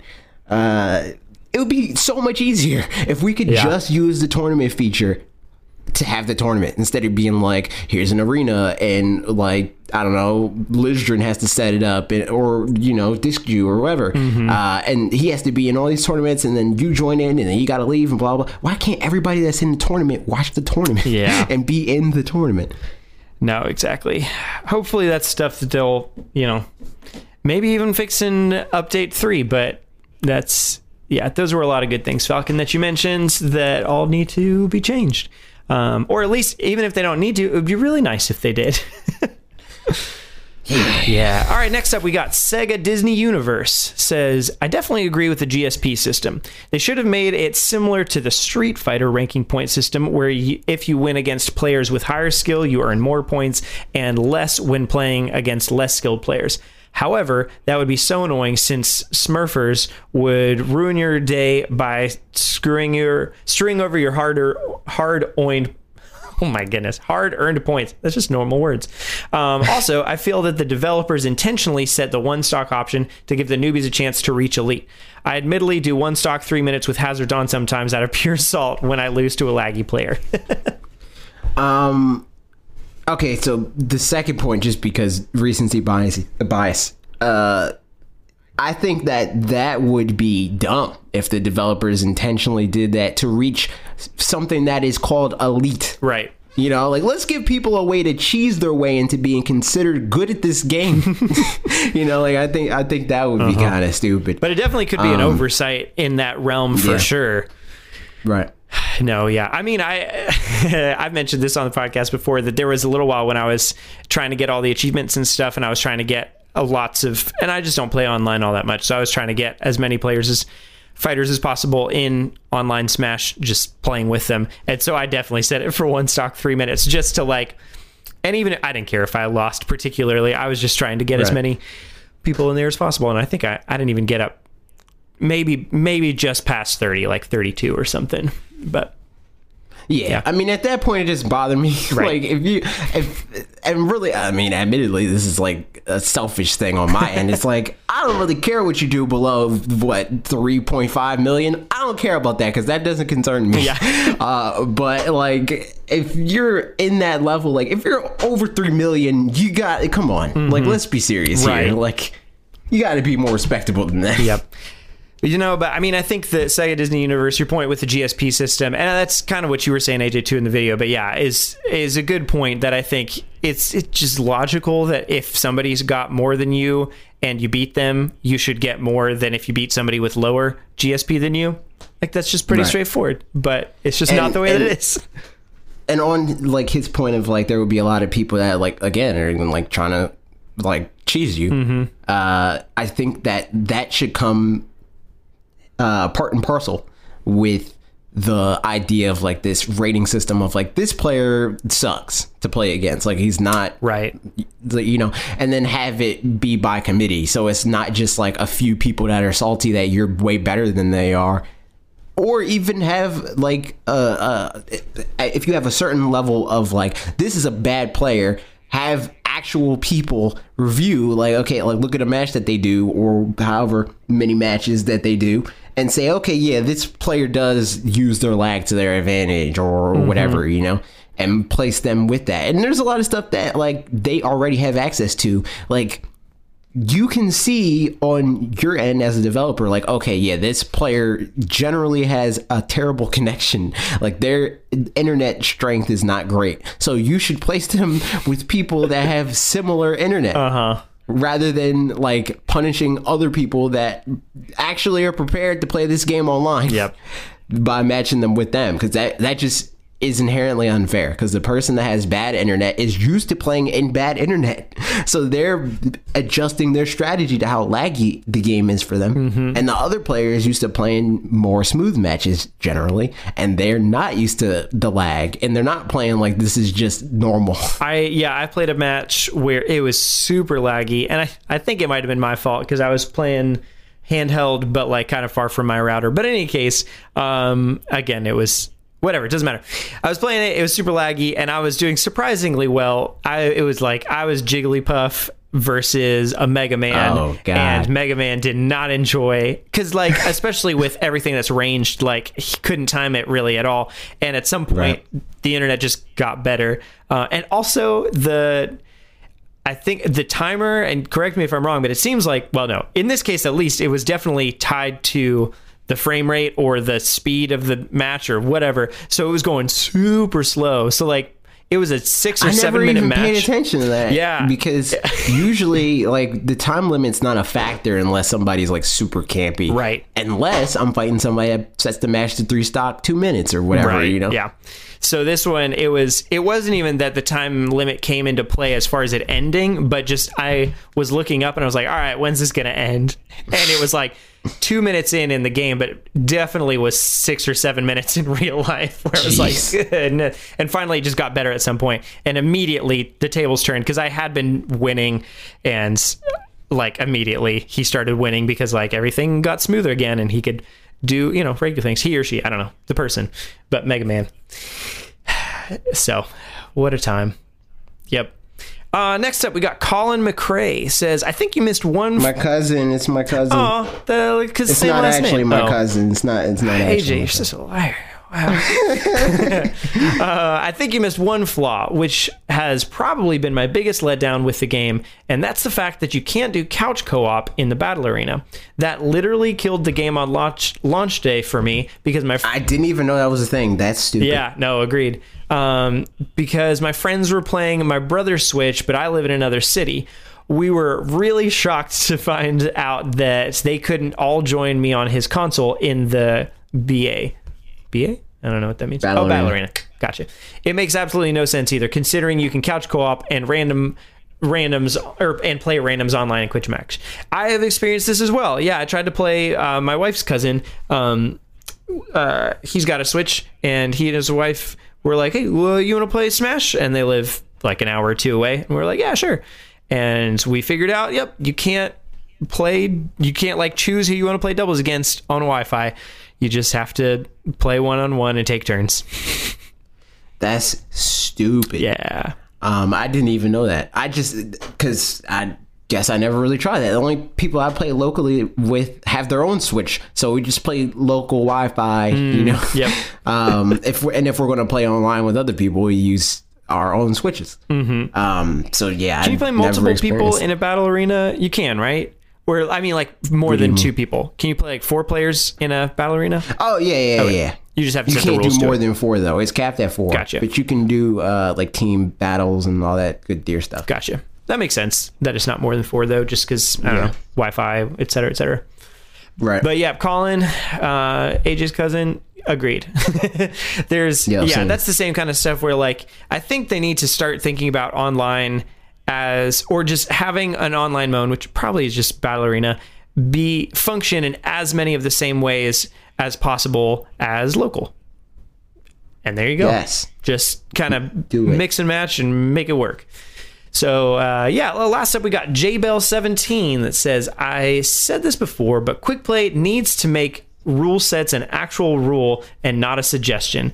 It sucks that I continue getting item matches when I have that off and weird stages when I have Battlefield. And also Battlefield and Omega together like mentioned. And don't give me a match where the competitor has double my GSP or half. I'm trying to get better. Yeah. Uh, agreed on the. I mean, agreed on this full thing, Mm-hmm. but specifically, I want to touch on the first thing. Uh, yes, it's so stupid that preferred rules is not like not actually that. Right. It's like this. I mean, this would be like how I like to play best, but I'm fine with whatever you Uh-huh. want to give me. Like, no, that's not what this. That's not what this is. Like, I would be fine waiting an extra 20 seconds for you to find another person because I feel like the majority of people that are playing this game online, especially at that level of GSP, want to play at least a little bit respectively. Mm-hmm. Yeah, you know, right, for Where it's sure. like, yeah, I want to play like stock, like three minute stocks. I mean, not three minute stock, three stocks, however many minutes, blah blah. blah. I'm pretty sure they don't want to play one stock items on high, you know, like Yeah. any stage, all that stuff. Like that's super casual, like low tier stuff. If I'm playing against somebody like that, they probably have DDD, Right. and like that's the only time I can see somebody that high G- with their GSP and having that role set. Right. So it can't be hard to find another player that has this preference. Why though?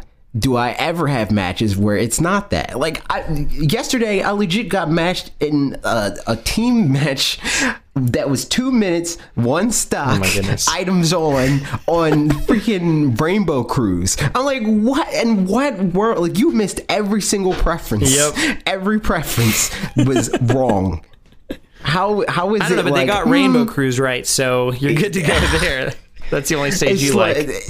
It's obviously. Yeah. It's like it's like the game said, "Yeah, no, we don't want to give you any of that." Which is stupid. Yeah. Um, as far as the Battlefield and Omega together, yes, I agree with that because I think Battlefield and Omega are both like competitively sound. I think that like depending on what your character is, you do have like an like Omega.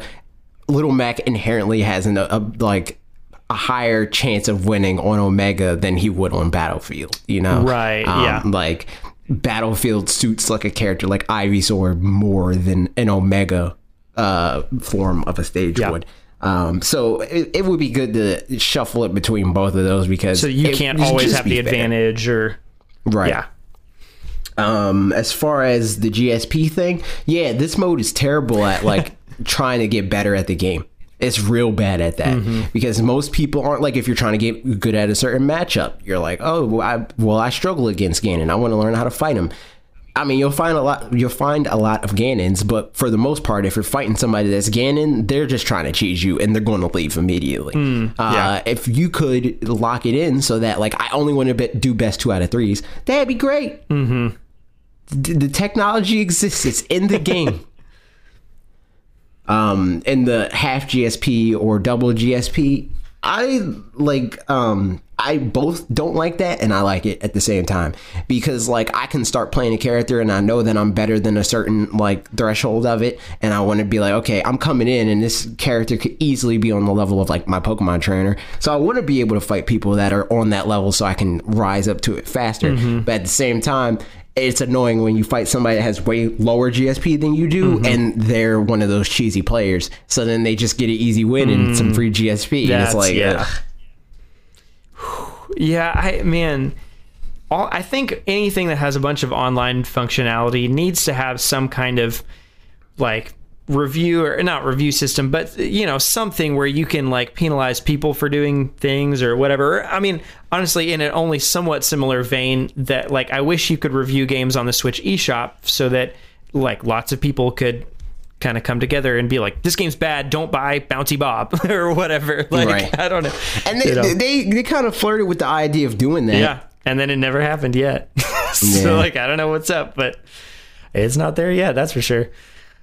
So, man, yeah, but uh, good, good vidya right there, doing all your stuff. Thanks. Uh, yeah. Speaking of videos, I did want to ask you guys some questions, and you gave some good answers. Um, specifically, and I'll ask you first, AJ, because I'm curious, and then we'll get into everybody's comments. Uh, if you could only play one genre of game for the rest of your life, what would it be? Uh, probably action games, which is broad, I guess. But like, I don't know what you call Breath of the Wild. yeah. You know, like games like Breath of the Wild or like Mario Odyssey, like that sort of thing. Mm-hmm. Even though, like, I guess Mario Odyssey and Breath of the Wild are technically different genres because Mario Odyssey is a platform, Right. But like. Most games have like all these asterisks where it's like everything's an RPG. Yeah. Good point. So it's like I, I don't know. I guess it just depends on like what your definition is. But like on like in general, the games that like I set aside everything to play, and it's like I'm playing this other than Smash Brothers is like the like the big action games like the Spider Mans, the Red Dead Redemptions, the Breath of the Wilds, the, those tentpole releases. Yep. Um. So if I could only do that, uh, then it would probably be action games Nice. or Smash Brothers. You know. I was gonna say there's there's an obvious, a glaring uh, hole Yeah, there, but I wouldn't say fighting games because I don't like all fighting Right, games. yeah. I have to care about the IP to care about the fighting game. Absolutely. No, for sure. Uh, I'll we'll read the comments and then I'll say mine at the end. Here we go. Uh, first up, uh, Suyong Rai says, "I'm a huge sucker for stories, hence RPGs, but with a J in parentheses at the beginning. So maybe J- JRPGs or RPGs. Yeah, he's just down for whatever. Yep. It's like I like JRPGs. I like regular RPGs. I like. Does anybody go like? That's kind of messed up. Like, why are Western RPGs just RPGs? Hmm. That's it. I mean, I guess because there is an inherent difference a lot of times with like." No, but I'm saying, why do they get to be the one? Oh, oh, I see know? what you mean. Like- yeah, right. Ins- as in, instead, it should be RPGs and WRPGs or something like that. Yeah, like or JRPGs or and also WRPGs or whatever. I mean, that said, I Um, guess I do feel like you'll hear about people talking about Western RPGs to some degree, but yeah, what would be the?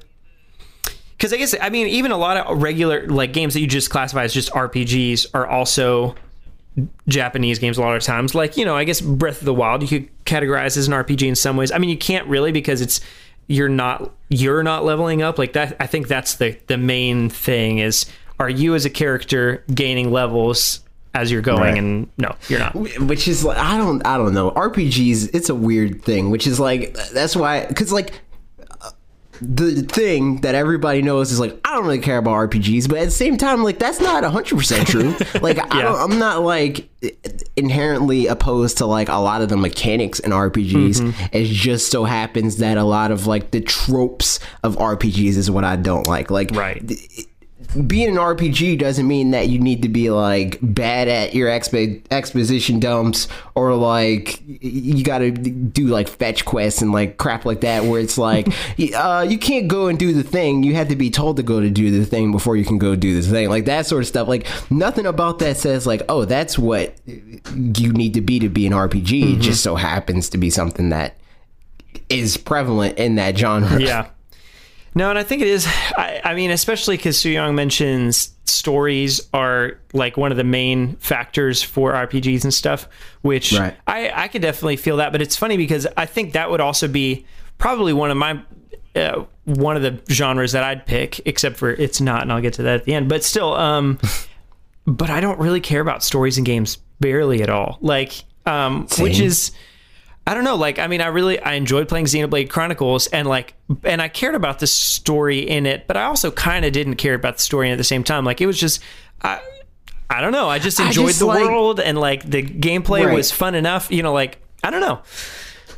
like that's the thing for me too where it's like it's not rare for me to care about a game's world but Mm-hmm. like if i don't already care about the world i don't care about the story Right. at all Yes. um because a lot of times they're just run of the mill like okay i've seen this elsewhere and done better at that Mm-hmm. you know like even like the the the stories that people talk like they bring up in games it's like oh you got to play the last of us it's a great story Uh-huh. but it's not like this groundbreaking thing overall Yeah. you know like uh you know like screenwriters aren't going to be like, like they're not sitting there like man gotta really look to that. Because like it's been done before. Like the people that wrote the last of us were looking at the road and like you know stuff like Yeah. that that already existed in other mediums. Mm-hmm. um so like in in that regard i'm not really like big on video game stories Right. either. I mean, just and similarly, care- like, have to care I- already. my mom is an avid reader, like reads so much, and I just don't. and I think that's a big thing too. Is I care a lot of. I enjoy movies and I enjoy shows, and I. But I think again with those, it's a lot of times I like the worlds of those, and I like the things that happen in those worlds, like Stranger Things, for example. Like I really enjoy that. Um, but I it, like this the story outside of that and I- i guess i don't know reading books too i don't really i can't visualize books super well like i really have to try hard to like get it to create a world in my mind out of what i'm reading so i think that's that's something too where uh yeah, I I really enjoy the worlds of RPGs, so I would agree with Seong on that front. Um, but I just, for some reason, don't really care about the stories a lot of times um, which is why like I I make myself. Um, I mean, I'm interested in cutscenes, but also part of me wants to skip the cutscenes and get get back to the action in a lot of things. But a lot of times it'll be like, if the couple times I've even accidentally done that, like in Xenoblade, there's been a couple times the way it mapped the skip cutscene thing. If I pause it during a cutscene, the button that to me would mean resume game wa instead was skip this cutscene. So I skipped a bunch of cutscenes because of that accidentally, which was lame. But uh, there were a bunch of times I skipped the cutscene and then was like, I don't know what I'm doing now. Like you told me where to go and what to do, but I'm not really sure. So I've got to like go through a bunch of menus to find out. So all that Yeah. said, things. Ugh. But yeah, so uh, good comment. Uh, next up, these two, uh, these two comments, I'll read them back to back because they're related. Uh, James Games Badly Belaruser. There you go. Uh, says FPS. I don't even like or are any good at them, but always end end up playing them for some reason. And then Derek Lewis says FPS games. While I love many games styles, it's no contest in which type I've put the most time into. Um, they're obviously talking about frames per second games, so very high. Clearly. just kidding. yes clearly Yeah, first person Um, shooters. Right. This is a like this is a genre that like I'm not inherently against, Mm-hmm. you know, like in the in the way of like uh it probably has a lot of tropes that I don't like with RPGs sort of thing.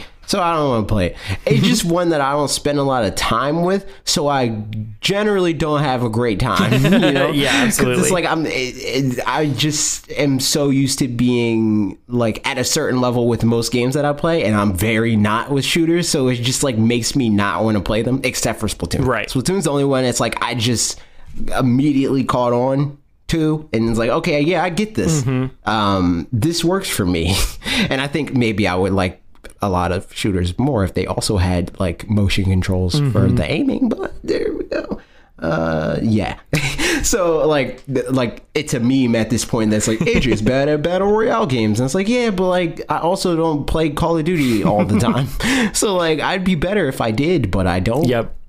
instead I can destroy you in Smash Brothers so there's that I think this intro is interesting because it's the one it's the one that's most accurate probably where like there's a whole lot of people that the only games they do play actually are first person shooters. I mean also I think the other genre that does that is sports games like there's lots of people that will only buy the new FIFA and that's it. Yeah. You know, even like Google's CEO when he went up and talked, he was like, I don't really play games very much, but I play a lot of FIFA.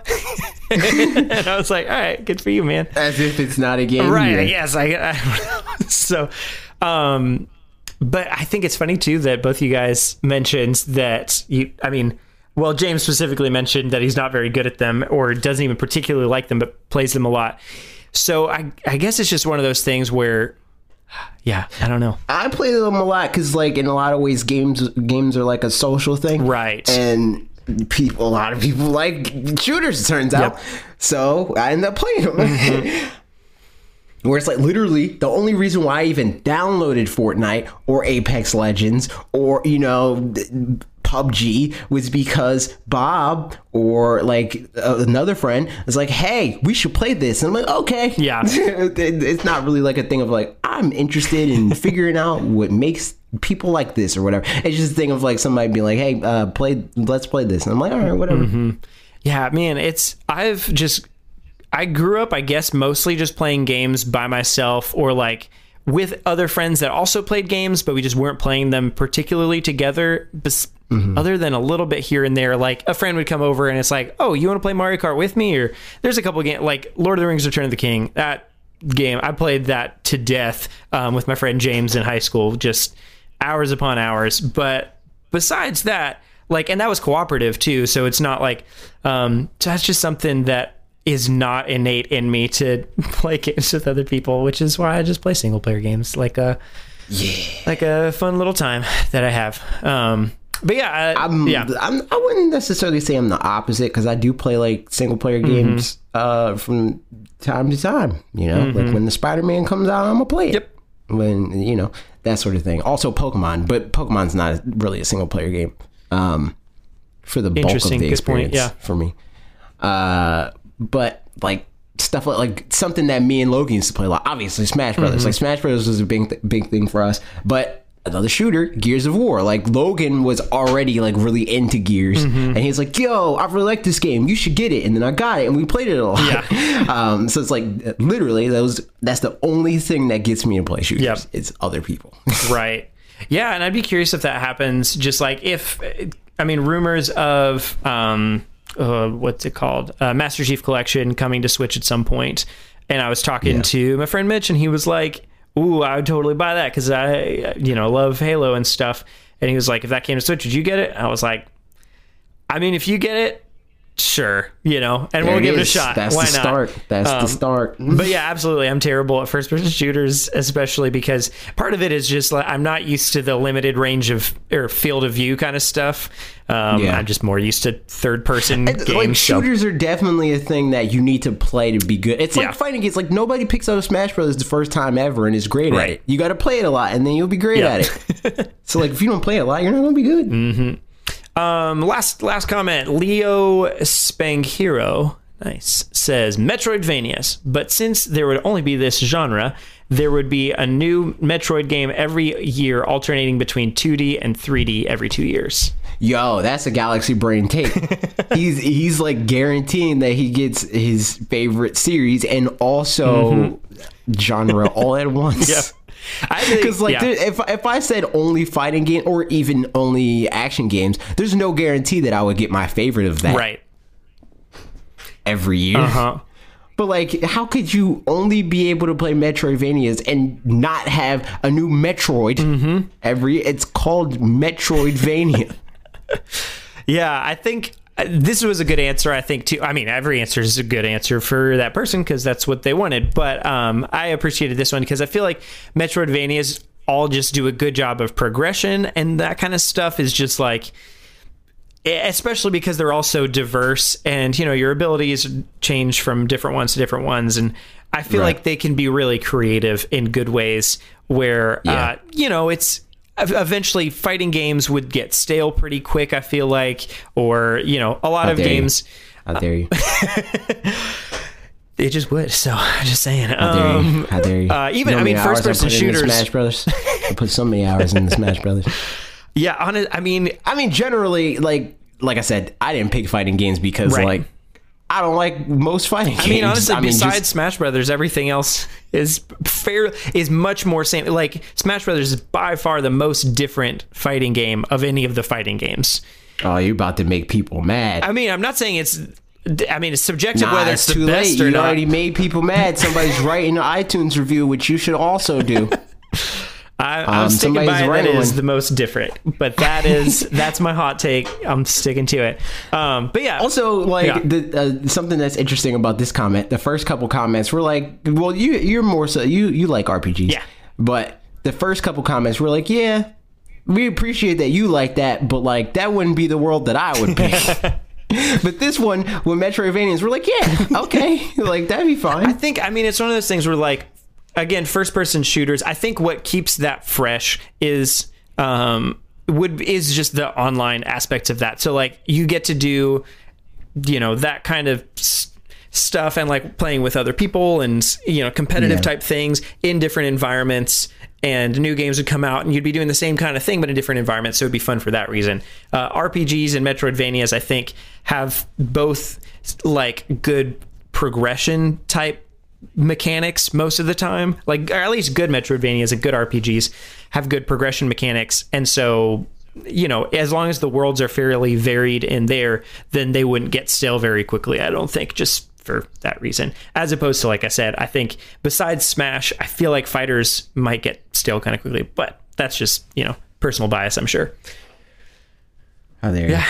Um, I think for me, before we move on to the last section of our podcast, uh, I, I I can't remember. I think I've mentioned this before, but maybe I did. Um, in any case, yeah, that probably some kind of MMO. Um, specifically, like I I was That is so weird. I know, and but that's That's weird. You're like, I don't like multiplayer games. Like the most multiplayer kind of game. So I think what it is is because I was just thinking about it. If there was only like one kind of game, it, none of the ones that are out there right now would be that game or whatever.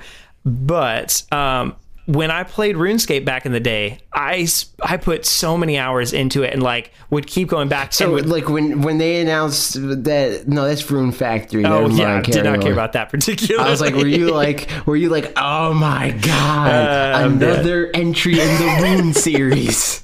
it's got Rune in the title. We're doing it. Although I, a little bit, I was like Rune. No, uh, uh um, but I can't remember if I mentioned this on the podcast or not. Maybe, maybe so. But I um, the other week found RuneScape was on uh, the App Store, and it was just you could play classic RuneScape for free on your phone.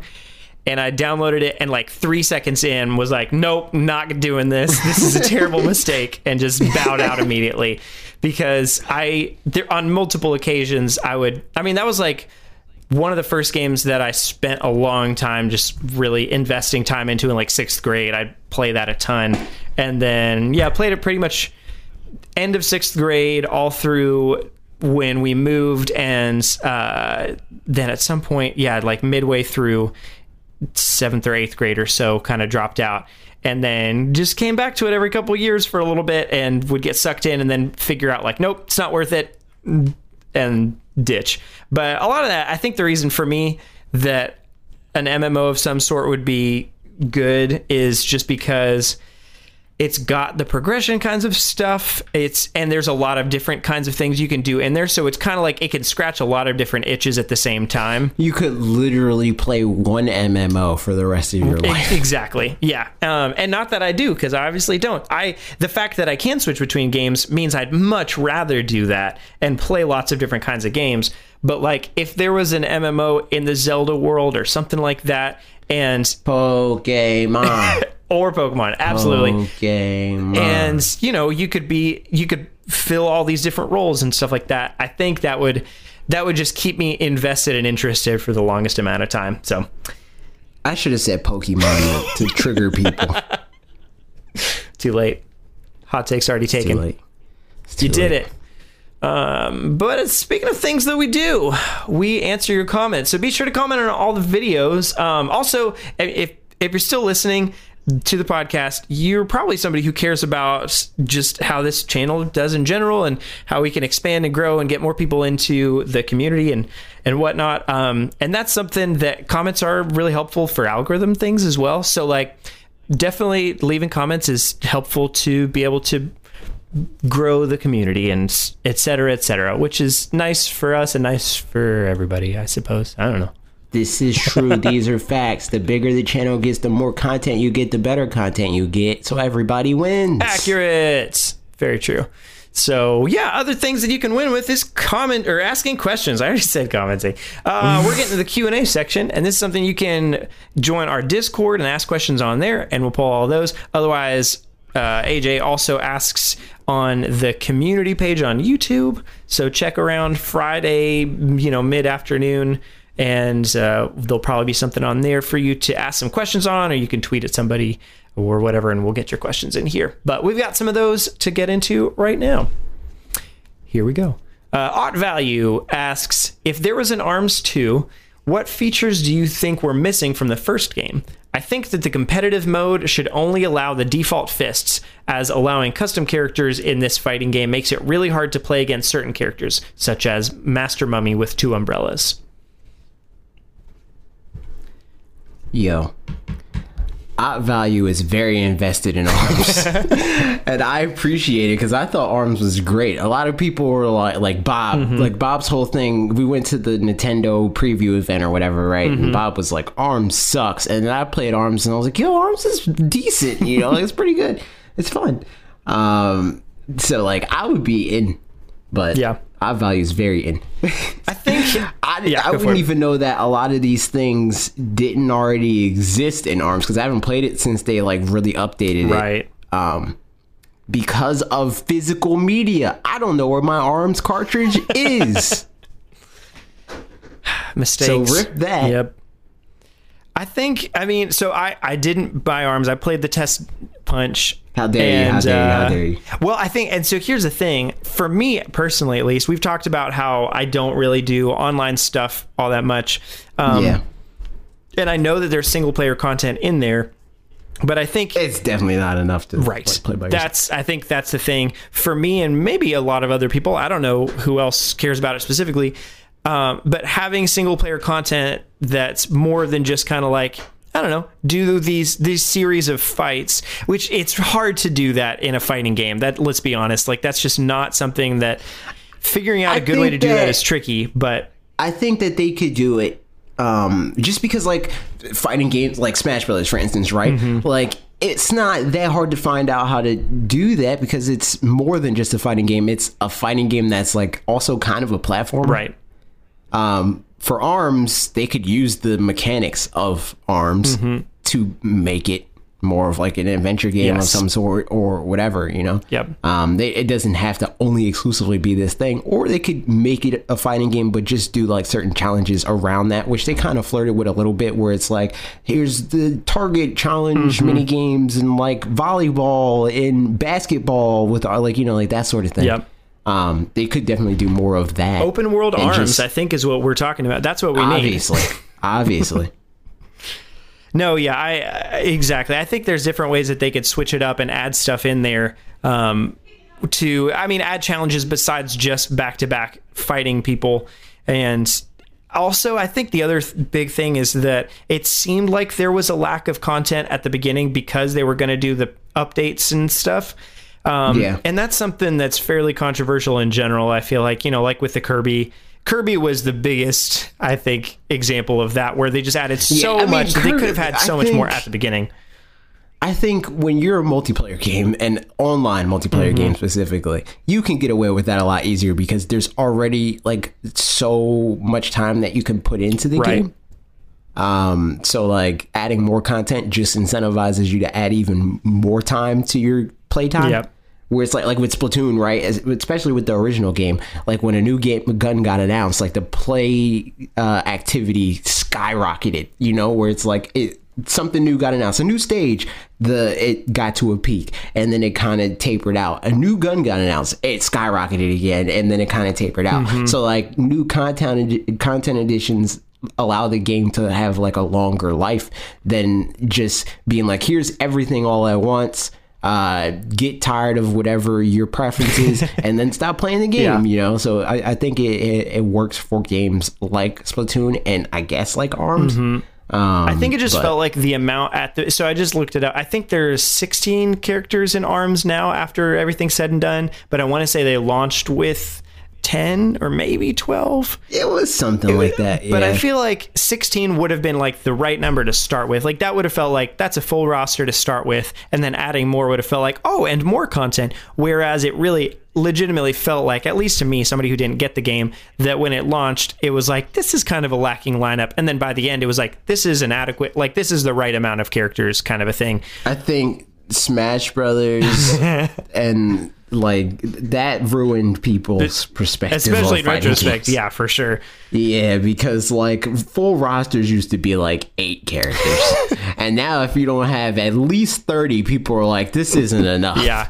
I feel like going like starting at 15 and going up to 20 would have been great for arms where it felt like yeah, that to me at least just says who I am. That I think if they had had that and also just more single or like more diverse single player content that wasn't that didn't just feel like I'm just playing you know essentially the same as an online thing but against a computer at a varying Right. difficulty level um that's that's i mean honestly splatoon is a great example of like the single player content again i haven't actually got the game blasphemy i know um How dare you. but the single player content is like here's just some it's it's not the lone version Yo, of multiplayer content it's single just player straight up content single player content dope in Splatoon. That was one of my uh, complaints, like as far as like stuff that's lacking with the original game is like it should have had more. Yeah. it had like twenty nine. do you mean like before the octo expansion or was splatoon 1 No, I mean the original Gotcha, game. That's yeah. Splatoon two. Um, i think honestly the thing that i'm waiting Splatoon for two, yeah. like I didn't even care about the single player content for whatever reason. Yeah. Um, and then I played through it. I was like, oh, this is really good. So here's a question. Uh, I think in the back of my mind, I'm waiting on getting Splatoon. If at some point it comes out as sixty dollars for the full game with the Octo expansion included, then mm-hmm. that's when I'll get the game because at that point I'll feel like even if I don't play the multiplayer at all, which is a legitimate concern of mine, is like I don't want to put in dare sixty bucks to not play dare you. multiplayer content. Reg- Yo, I'll play the multiplayer of Splatoon 2 with you. I mean, it would be fun. I just don't know if I will actually do it, but we'll see. Whatever. you. But do you. think that? So I guess this is my question. Do you think that the single player content of just Splatoon two is worth the sixty dollars? Or I mean, that's subjective, obviously, but you know what I'm trying to say. It really just depends on how much you enjoy the mechanics Right. of the game.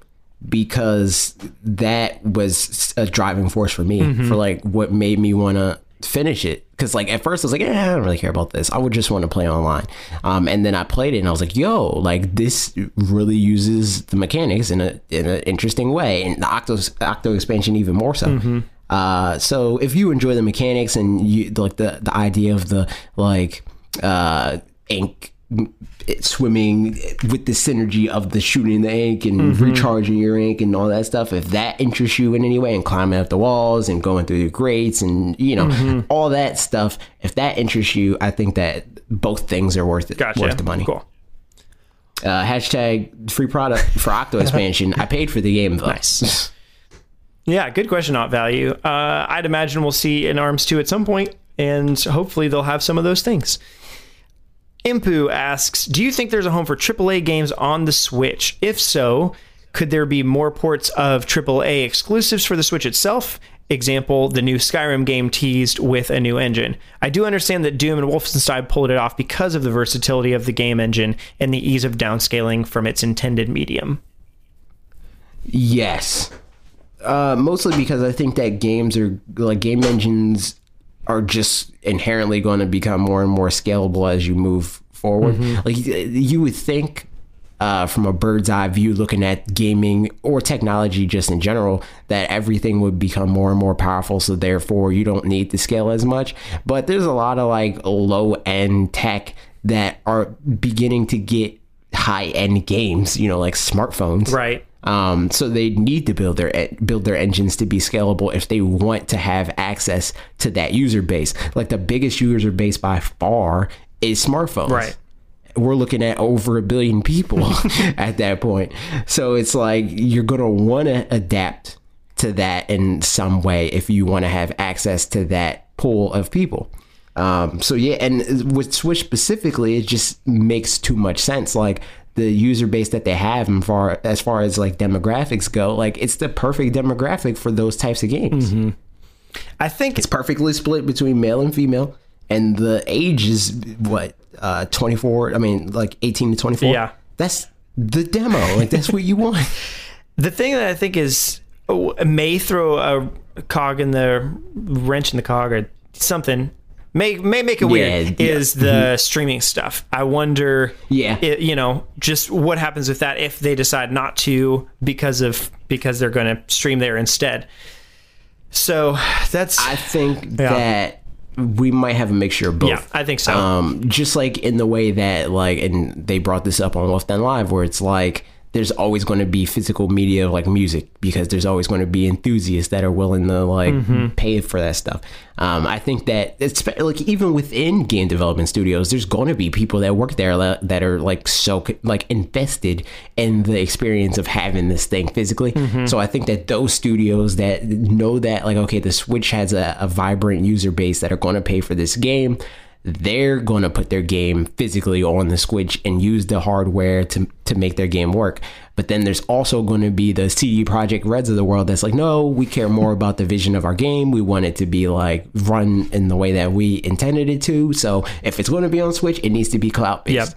Yep. Um, so I think we'll have a mixture of both. I think especially within the physical conversation, like something that I can never get out of my head is most of the physical games that I have were given to me as a gift by somebody. Um, eh, yeah, probably most of them. Uh, and so I think that's just a market that they're not going to want to, at least, you know, as many as possible. So, like the biggest games just aren't going to want to get rid of that, where they still want somebody to be able to buy me Ys 8 for as a Christmas gift. Like we can't go all digital. Nobody's going to buy Parker games anymore. Exactly. I'm very important.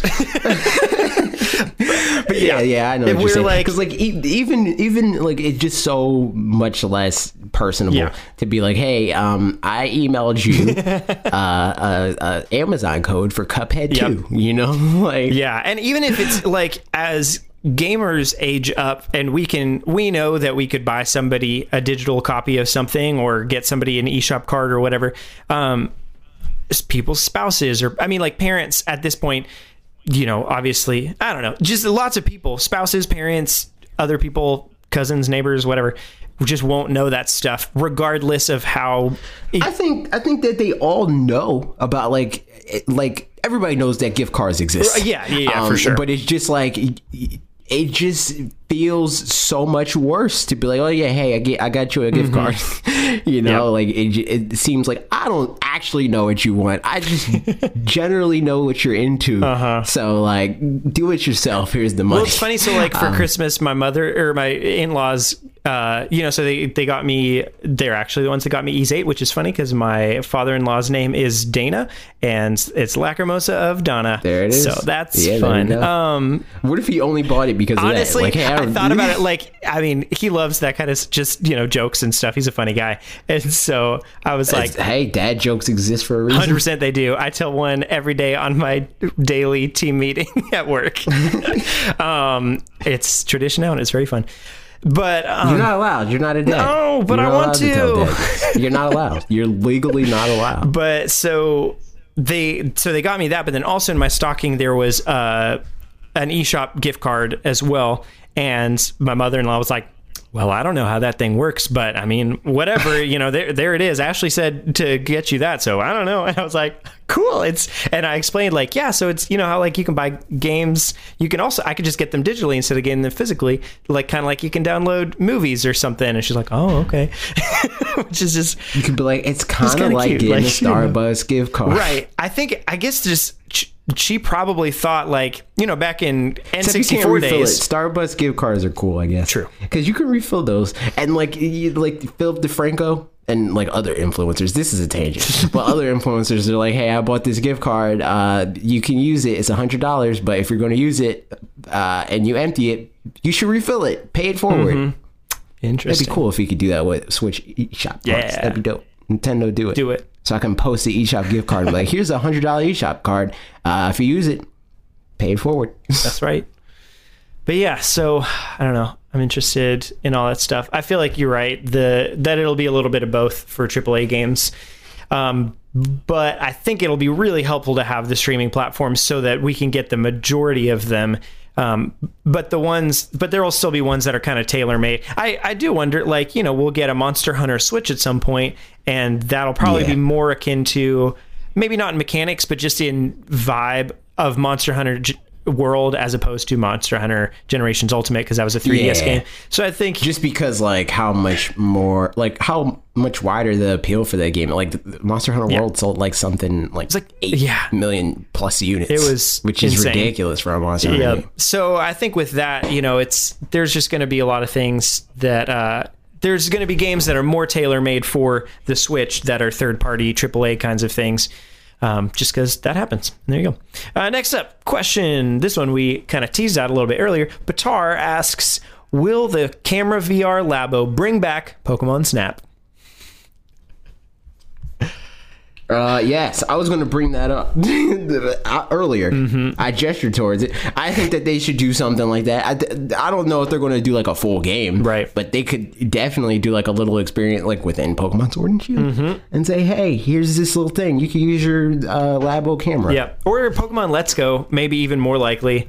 I mean, uh, that's kind of behind them now, but they did. I mean, with Mario Kart 8 Deluxe, that was a thing. So, um, just because Let's Go already has, you know, the more immersive world kind of a thing where there's Pokemon walking around and all that, and then they wouldn't have to design as many Pokemon or something. But in any case, still, they should do it with something yeah, do it. because it would be dope. Got the camera. There it is. That's right. It's there. It will be a thing.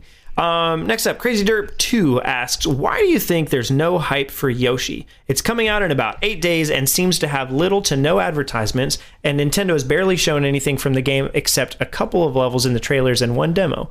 Could the game potentially be a flop? No, no.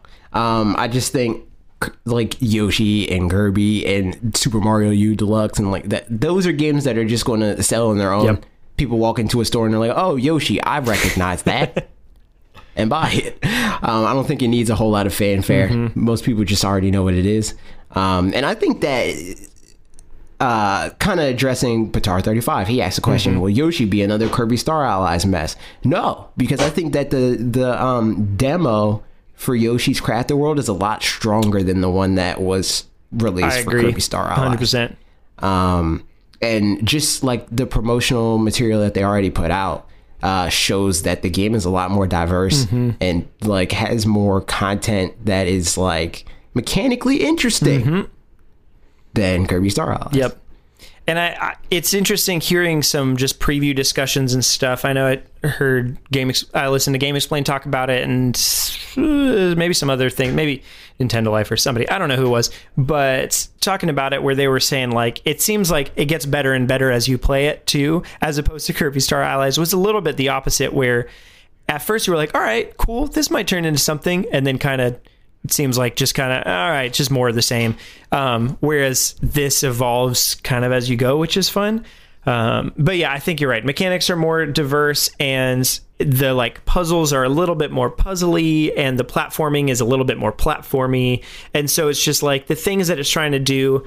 It's not trying to be like a sort of action hack and slash game that's like super easy, like where you can. It's not trying to be a baby game for babies, but it's also like approachable. Though. Yeah, I hate that we that we uh, you know talk crap on. That we talk about how Kirby Star Allies is a baby game for babies. Yeah. I mean, maybe it shouldn't be a baby game for babies. I mean, sorry about it. Yep. Sorry for anybody who loves Sorry Kirby to be Star so Allies. negative. well, Kirby Star Allies. Uh, but yeah, But Yoshi hey, is going to be. you know what's great? Kirby's Extra Epic Yarn. You should buy that. That game's cool. nice. Yeah, Because it's inclusive of people that aren't babies. it's a baby game for grown-ups. yeah, exactly. Just kidding. Uh, but no, I, I'm personally really excited for Yoshi. Also because just because my wife's excited about it, and not very often do we play stuff together, just because she doesn't really play games that much. And so anything that'll get us to be able to play stuff together, I'm totally down on. So There it is. yeah, that should be pretty neat. Uh, next up, Striker Excel. What's up, Striker? Said, do you think Konami will release a Switch physical edition of the collections they've announced into one bundle? So that would be the Hmm. Contra, uh, the Contra pack and the How Castlevania. pack. they? They didn't say for the Contra and Castlevania one. There's eight games in each of those. Um, they did say it's twenty dollars for the Castle or for the sorry Konami Classics, which is eight games. That's kind of like a mixture of various other games uh, that are old Konami ones, like TwinBee and all that kind of stuff. I mean, it's possible, I guess, but I don't know because I, I doubt that they would charge twenty dollars, like twenty dollars each, or sixty dollars for the three Right. packed together for a physical Switch game because Switch tax. Yeah. so like, I don't know if they would do that. Um, I've- I kinda figured they maybe wouldn't. they will release them all separately for thirty dollars each. Yeah, I could see that's them maybe possible. doing that. Like doing uh, like a physical Castlevania. So a Castlevania pack is twenty dollars digitally or thirty dollars physically, kind of a thing. Right. Right. Yep. I and then just like throw in some fanfare like uh you get this book or stickers Mm-hmm. or whatever like how uh what was that game called RiME how RiME did it because there was like a lot of controversy it's like this is $10 more expensive on switch and they're like all right all right fine it's still $10 more expensive but we're going to give you more stuff Yep. that's I. It would be cool if they did that. Knowing Konami, I severely doubt it. that's true. it would be cool for sure, but um, I think probably too they know they're going to catch more people by split, keeping it split up, um, because you know maybe the person that want that would be down to pay up to forty dollars for you know the Contra and Castlevania collection. Doesn't want to pay that extra twenty dollars for the extra you know Konami classics or something like that. I don't know, like I think most doesn't matter. Who's to say but i think they don't they just wouldn't take the risk. Like it's way easier for them to just do it digitally and put it out that way. So that's probably what they'll end up doing. Right. yeah all right moving along because we are look at us this is like almost two and a half hours now i mean we got a ton of questions we did it's always lots of fun um it's funny we only had five news topics but they were just big news topics so True. there you go. Uh, Rod Habibi asks. This is from uh, this is YouTube uh, community. We got these next questions. My question is, what games are you wanting? Doesn't have to actually come. And what game or what should that game? Uh, yeah, okay. I'm just reading it to make sure I'm reading it right. Uh, yeah. So uh, my question is, what games are you wanting? And it doesn't have to be one that actually comes. What should that game keep from previous installments, and what should it get rid of? Also, what do you think the new Mario should have? um okay so It sounds like sequels to games or like continuations in series of some sort. Right, right.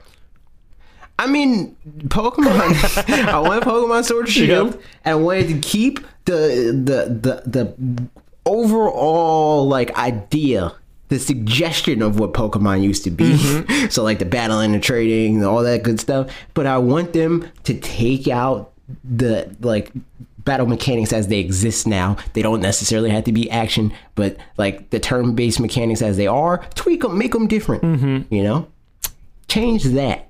And I have multiple videos about that. True. Um, but that, I mean, that's just the one that's like, that's the one that's like, and we talk about a lot of different games where it's like, hey, what about if the next one is different? Yeah.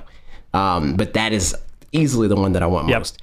Um, as far as like a new Mario game, I want them to do Odyssey again. Like, I want them to like further explore what Cappy could do.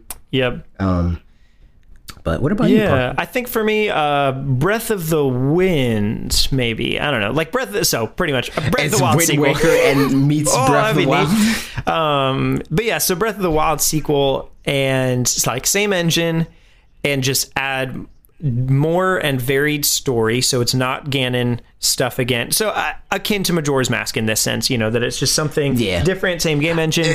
I feel like I feel like that's like the reverse of Majora's Mask almost, like or at least what I would want from that. Hmm. I want like a more like uh pre-apocalyptic Right. i guess or post post apocalyptic question mark where it's like not everything is in shambles Right. and we have like this lived in world that's like actual functioning cities and people that Mm-hmm. are doing things and not everybody's like oh yeah we had this looming literal looming shadow circling around our kingdom Honestly, yeah. So that's I think I would I would want that. And the things that I'd want it to change is I would exactly what it has, but just with more just more of several things. So more uh, like I, I like the traditional dungeons, but I love the shrines as well. So if we could Right. do you know instead of 120 shrines like 80 shrines and some dungeons like because there were there were dungeons in there but um be, they were just all kind of short and mostly like centered around kind of a gimmick sort of which always was the case Yeah. but it was I, I think just implementing their own gimmicks. Yes, like right. they didn't use the same one, just different. So, so implementing those um you know i think just more dungeons a little bit more like traditional style but along with everything that's already there and also with some extra enemy variety uh pretty much yeah that's Yeah, it yeah. we're like you know take exactly what you've got leave everything in in that sort of sense that mechanically speaking and just add in more of just new content into there and i would be very pleased so like a Far Cry primal sort of situation where it's like it's just Far Cry. What was that for? It's just Far Cry Four, but the like it's different, Mm-hmm. Right. Mm-hmm. A different world or the same world, but just different. Yes, I would love that. Um, and what the should the new Mario have? Um, I mean, I guess it also depends what content. I, I agreed as far as Mario Odyssey 2. I think as far as if like a 2D Mario, we've got Mario Maker 2 coming. So like they've got it. I think if they can include as much old stuff in there as possible, you know, like Super Mario Bros. 2 stuff or the things that everybody's wanting, really. I, I'm not coming up with any crazy new ideas right now for that, but um, I mean, that stuff. But then, uh, yeah, Super Mario Odyssey 2 would be dope. Or, you know, Super Mario Galaxy 3, whatever. More Mario, I'm down with it. I don't, I don't care. True. It'd be good. So there we go. Uh, JBL17 asks Since Nintendo doesn't, or really doesn't want us to voice chat through the Switch, it should at least add a messaging system. So many times I want to play someone when I see they're online and I have to contact them through other means, and that may not always be an option. More on that on Tuesday. I agree.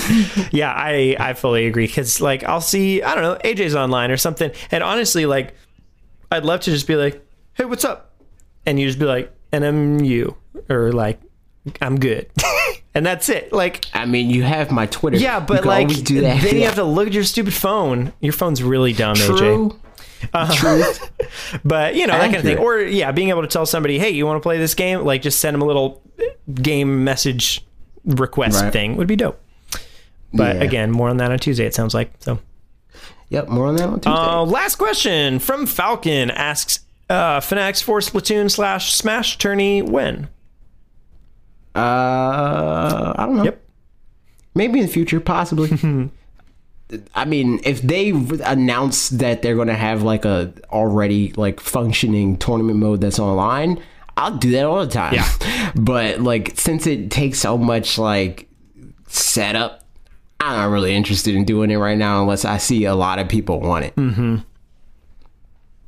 So.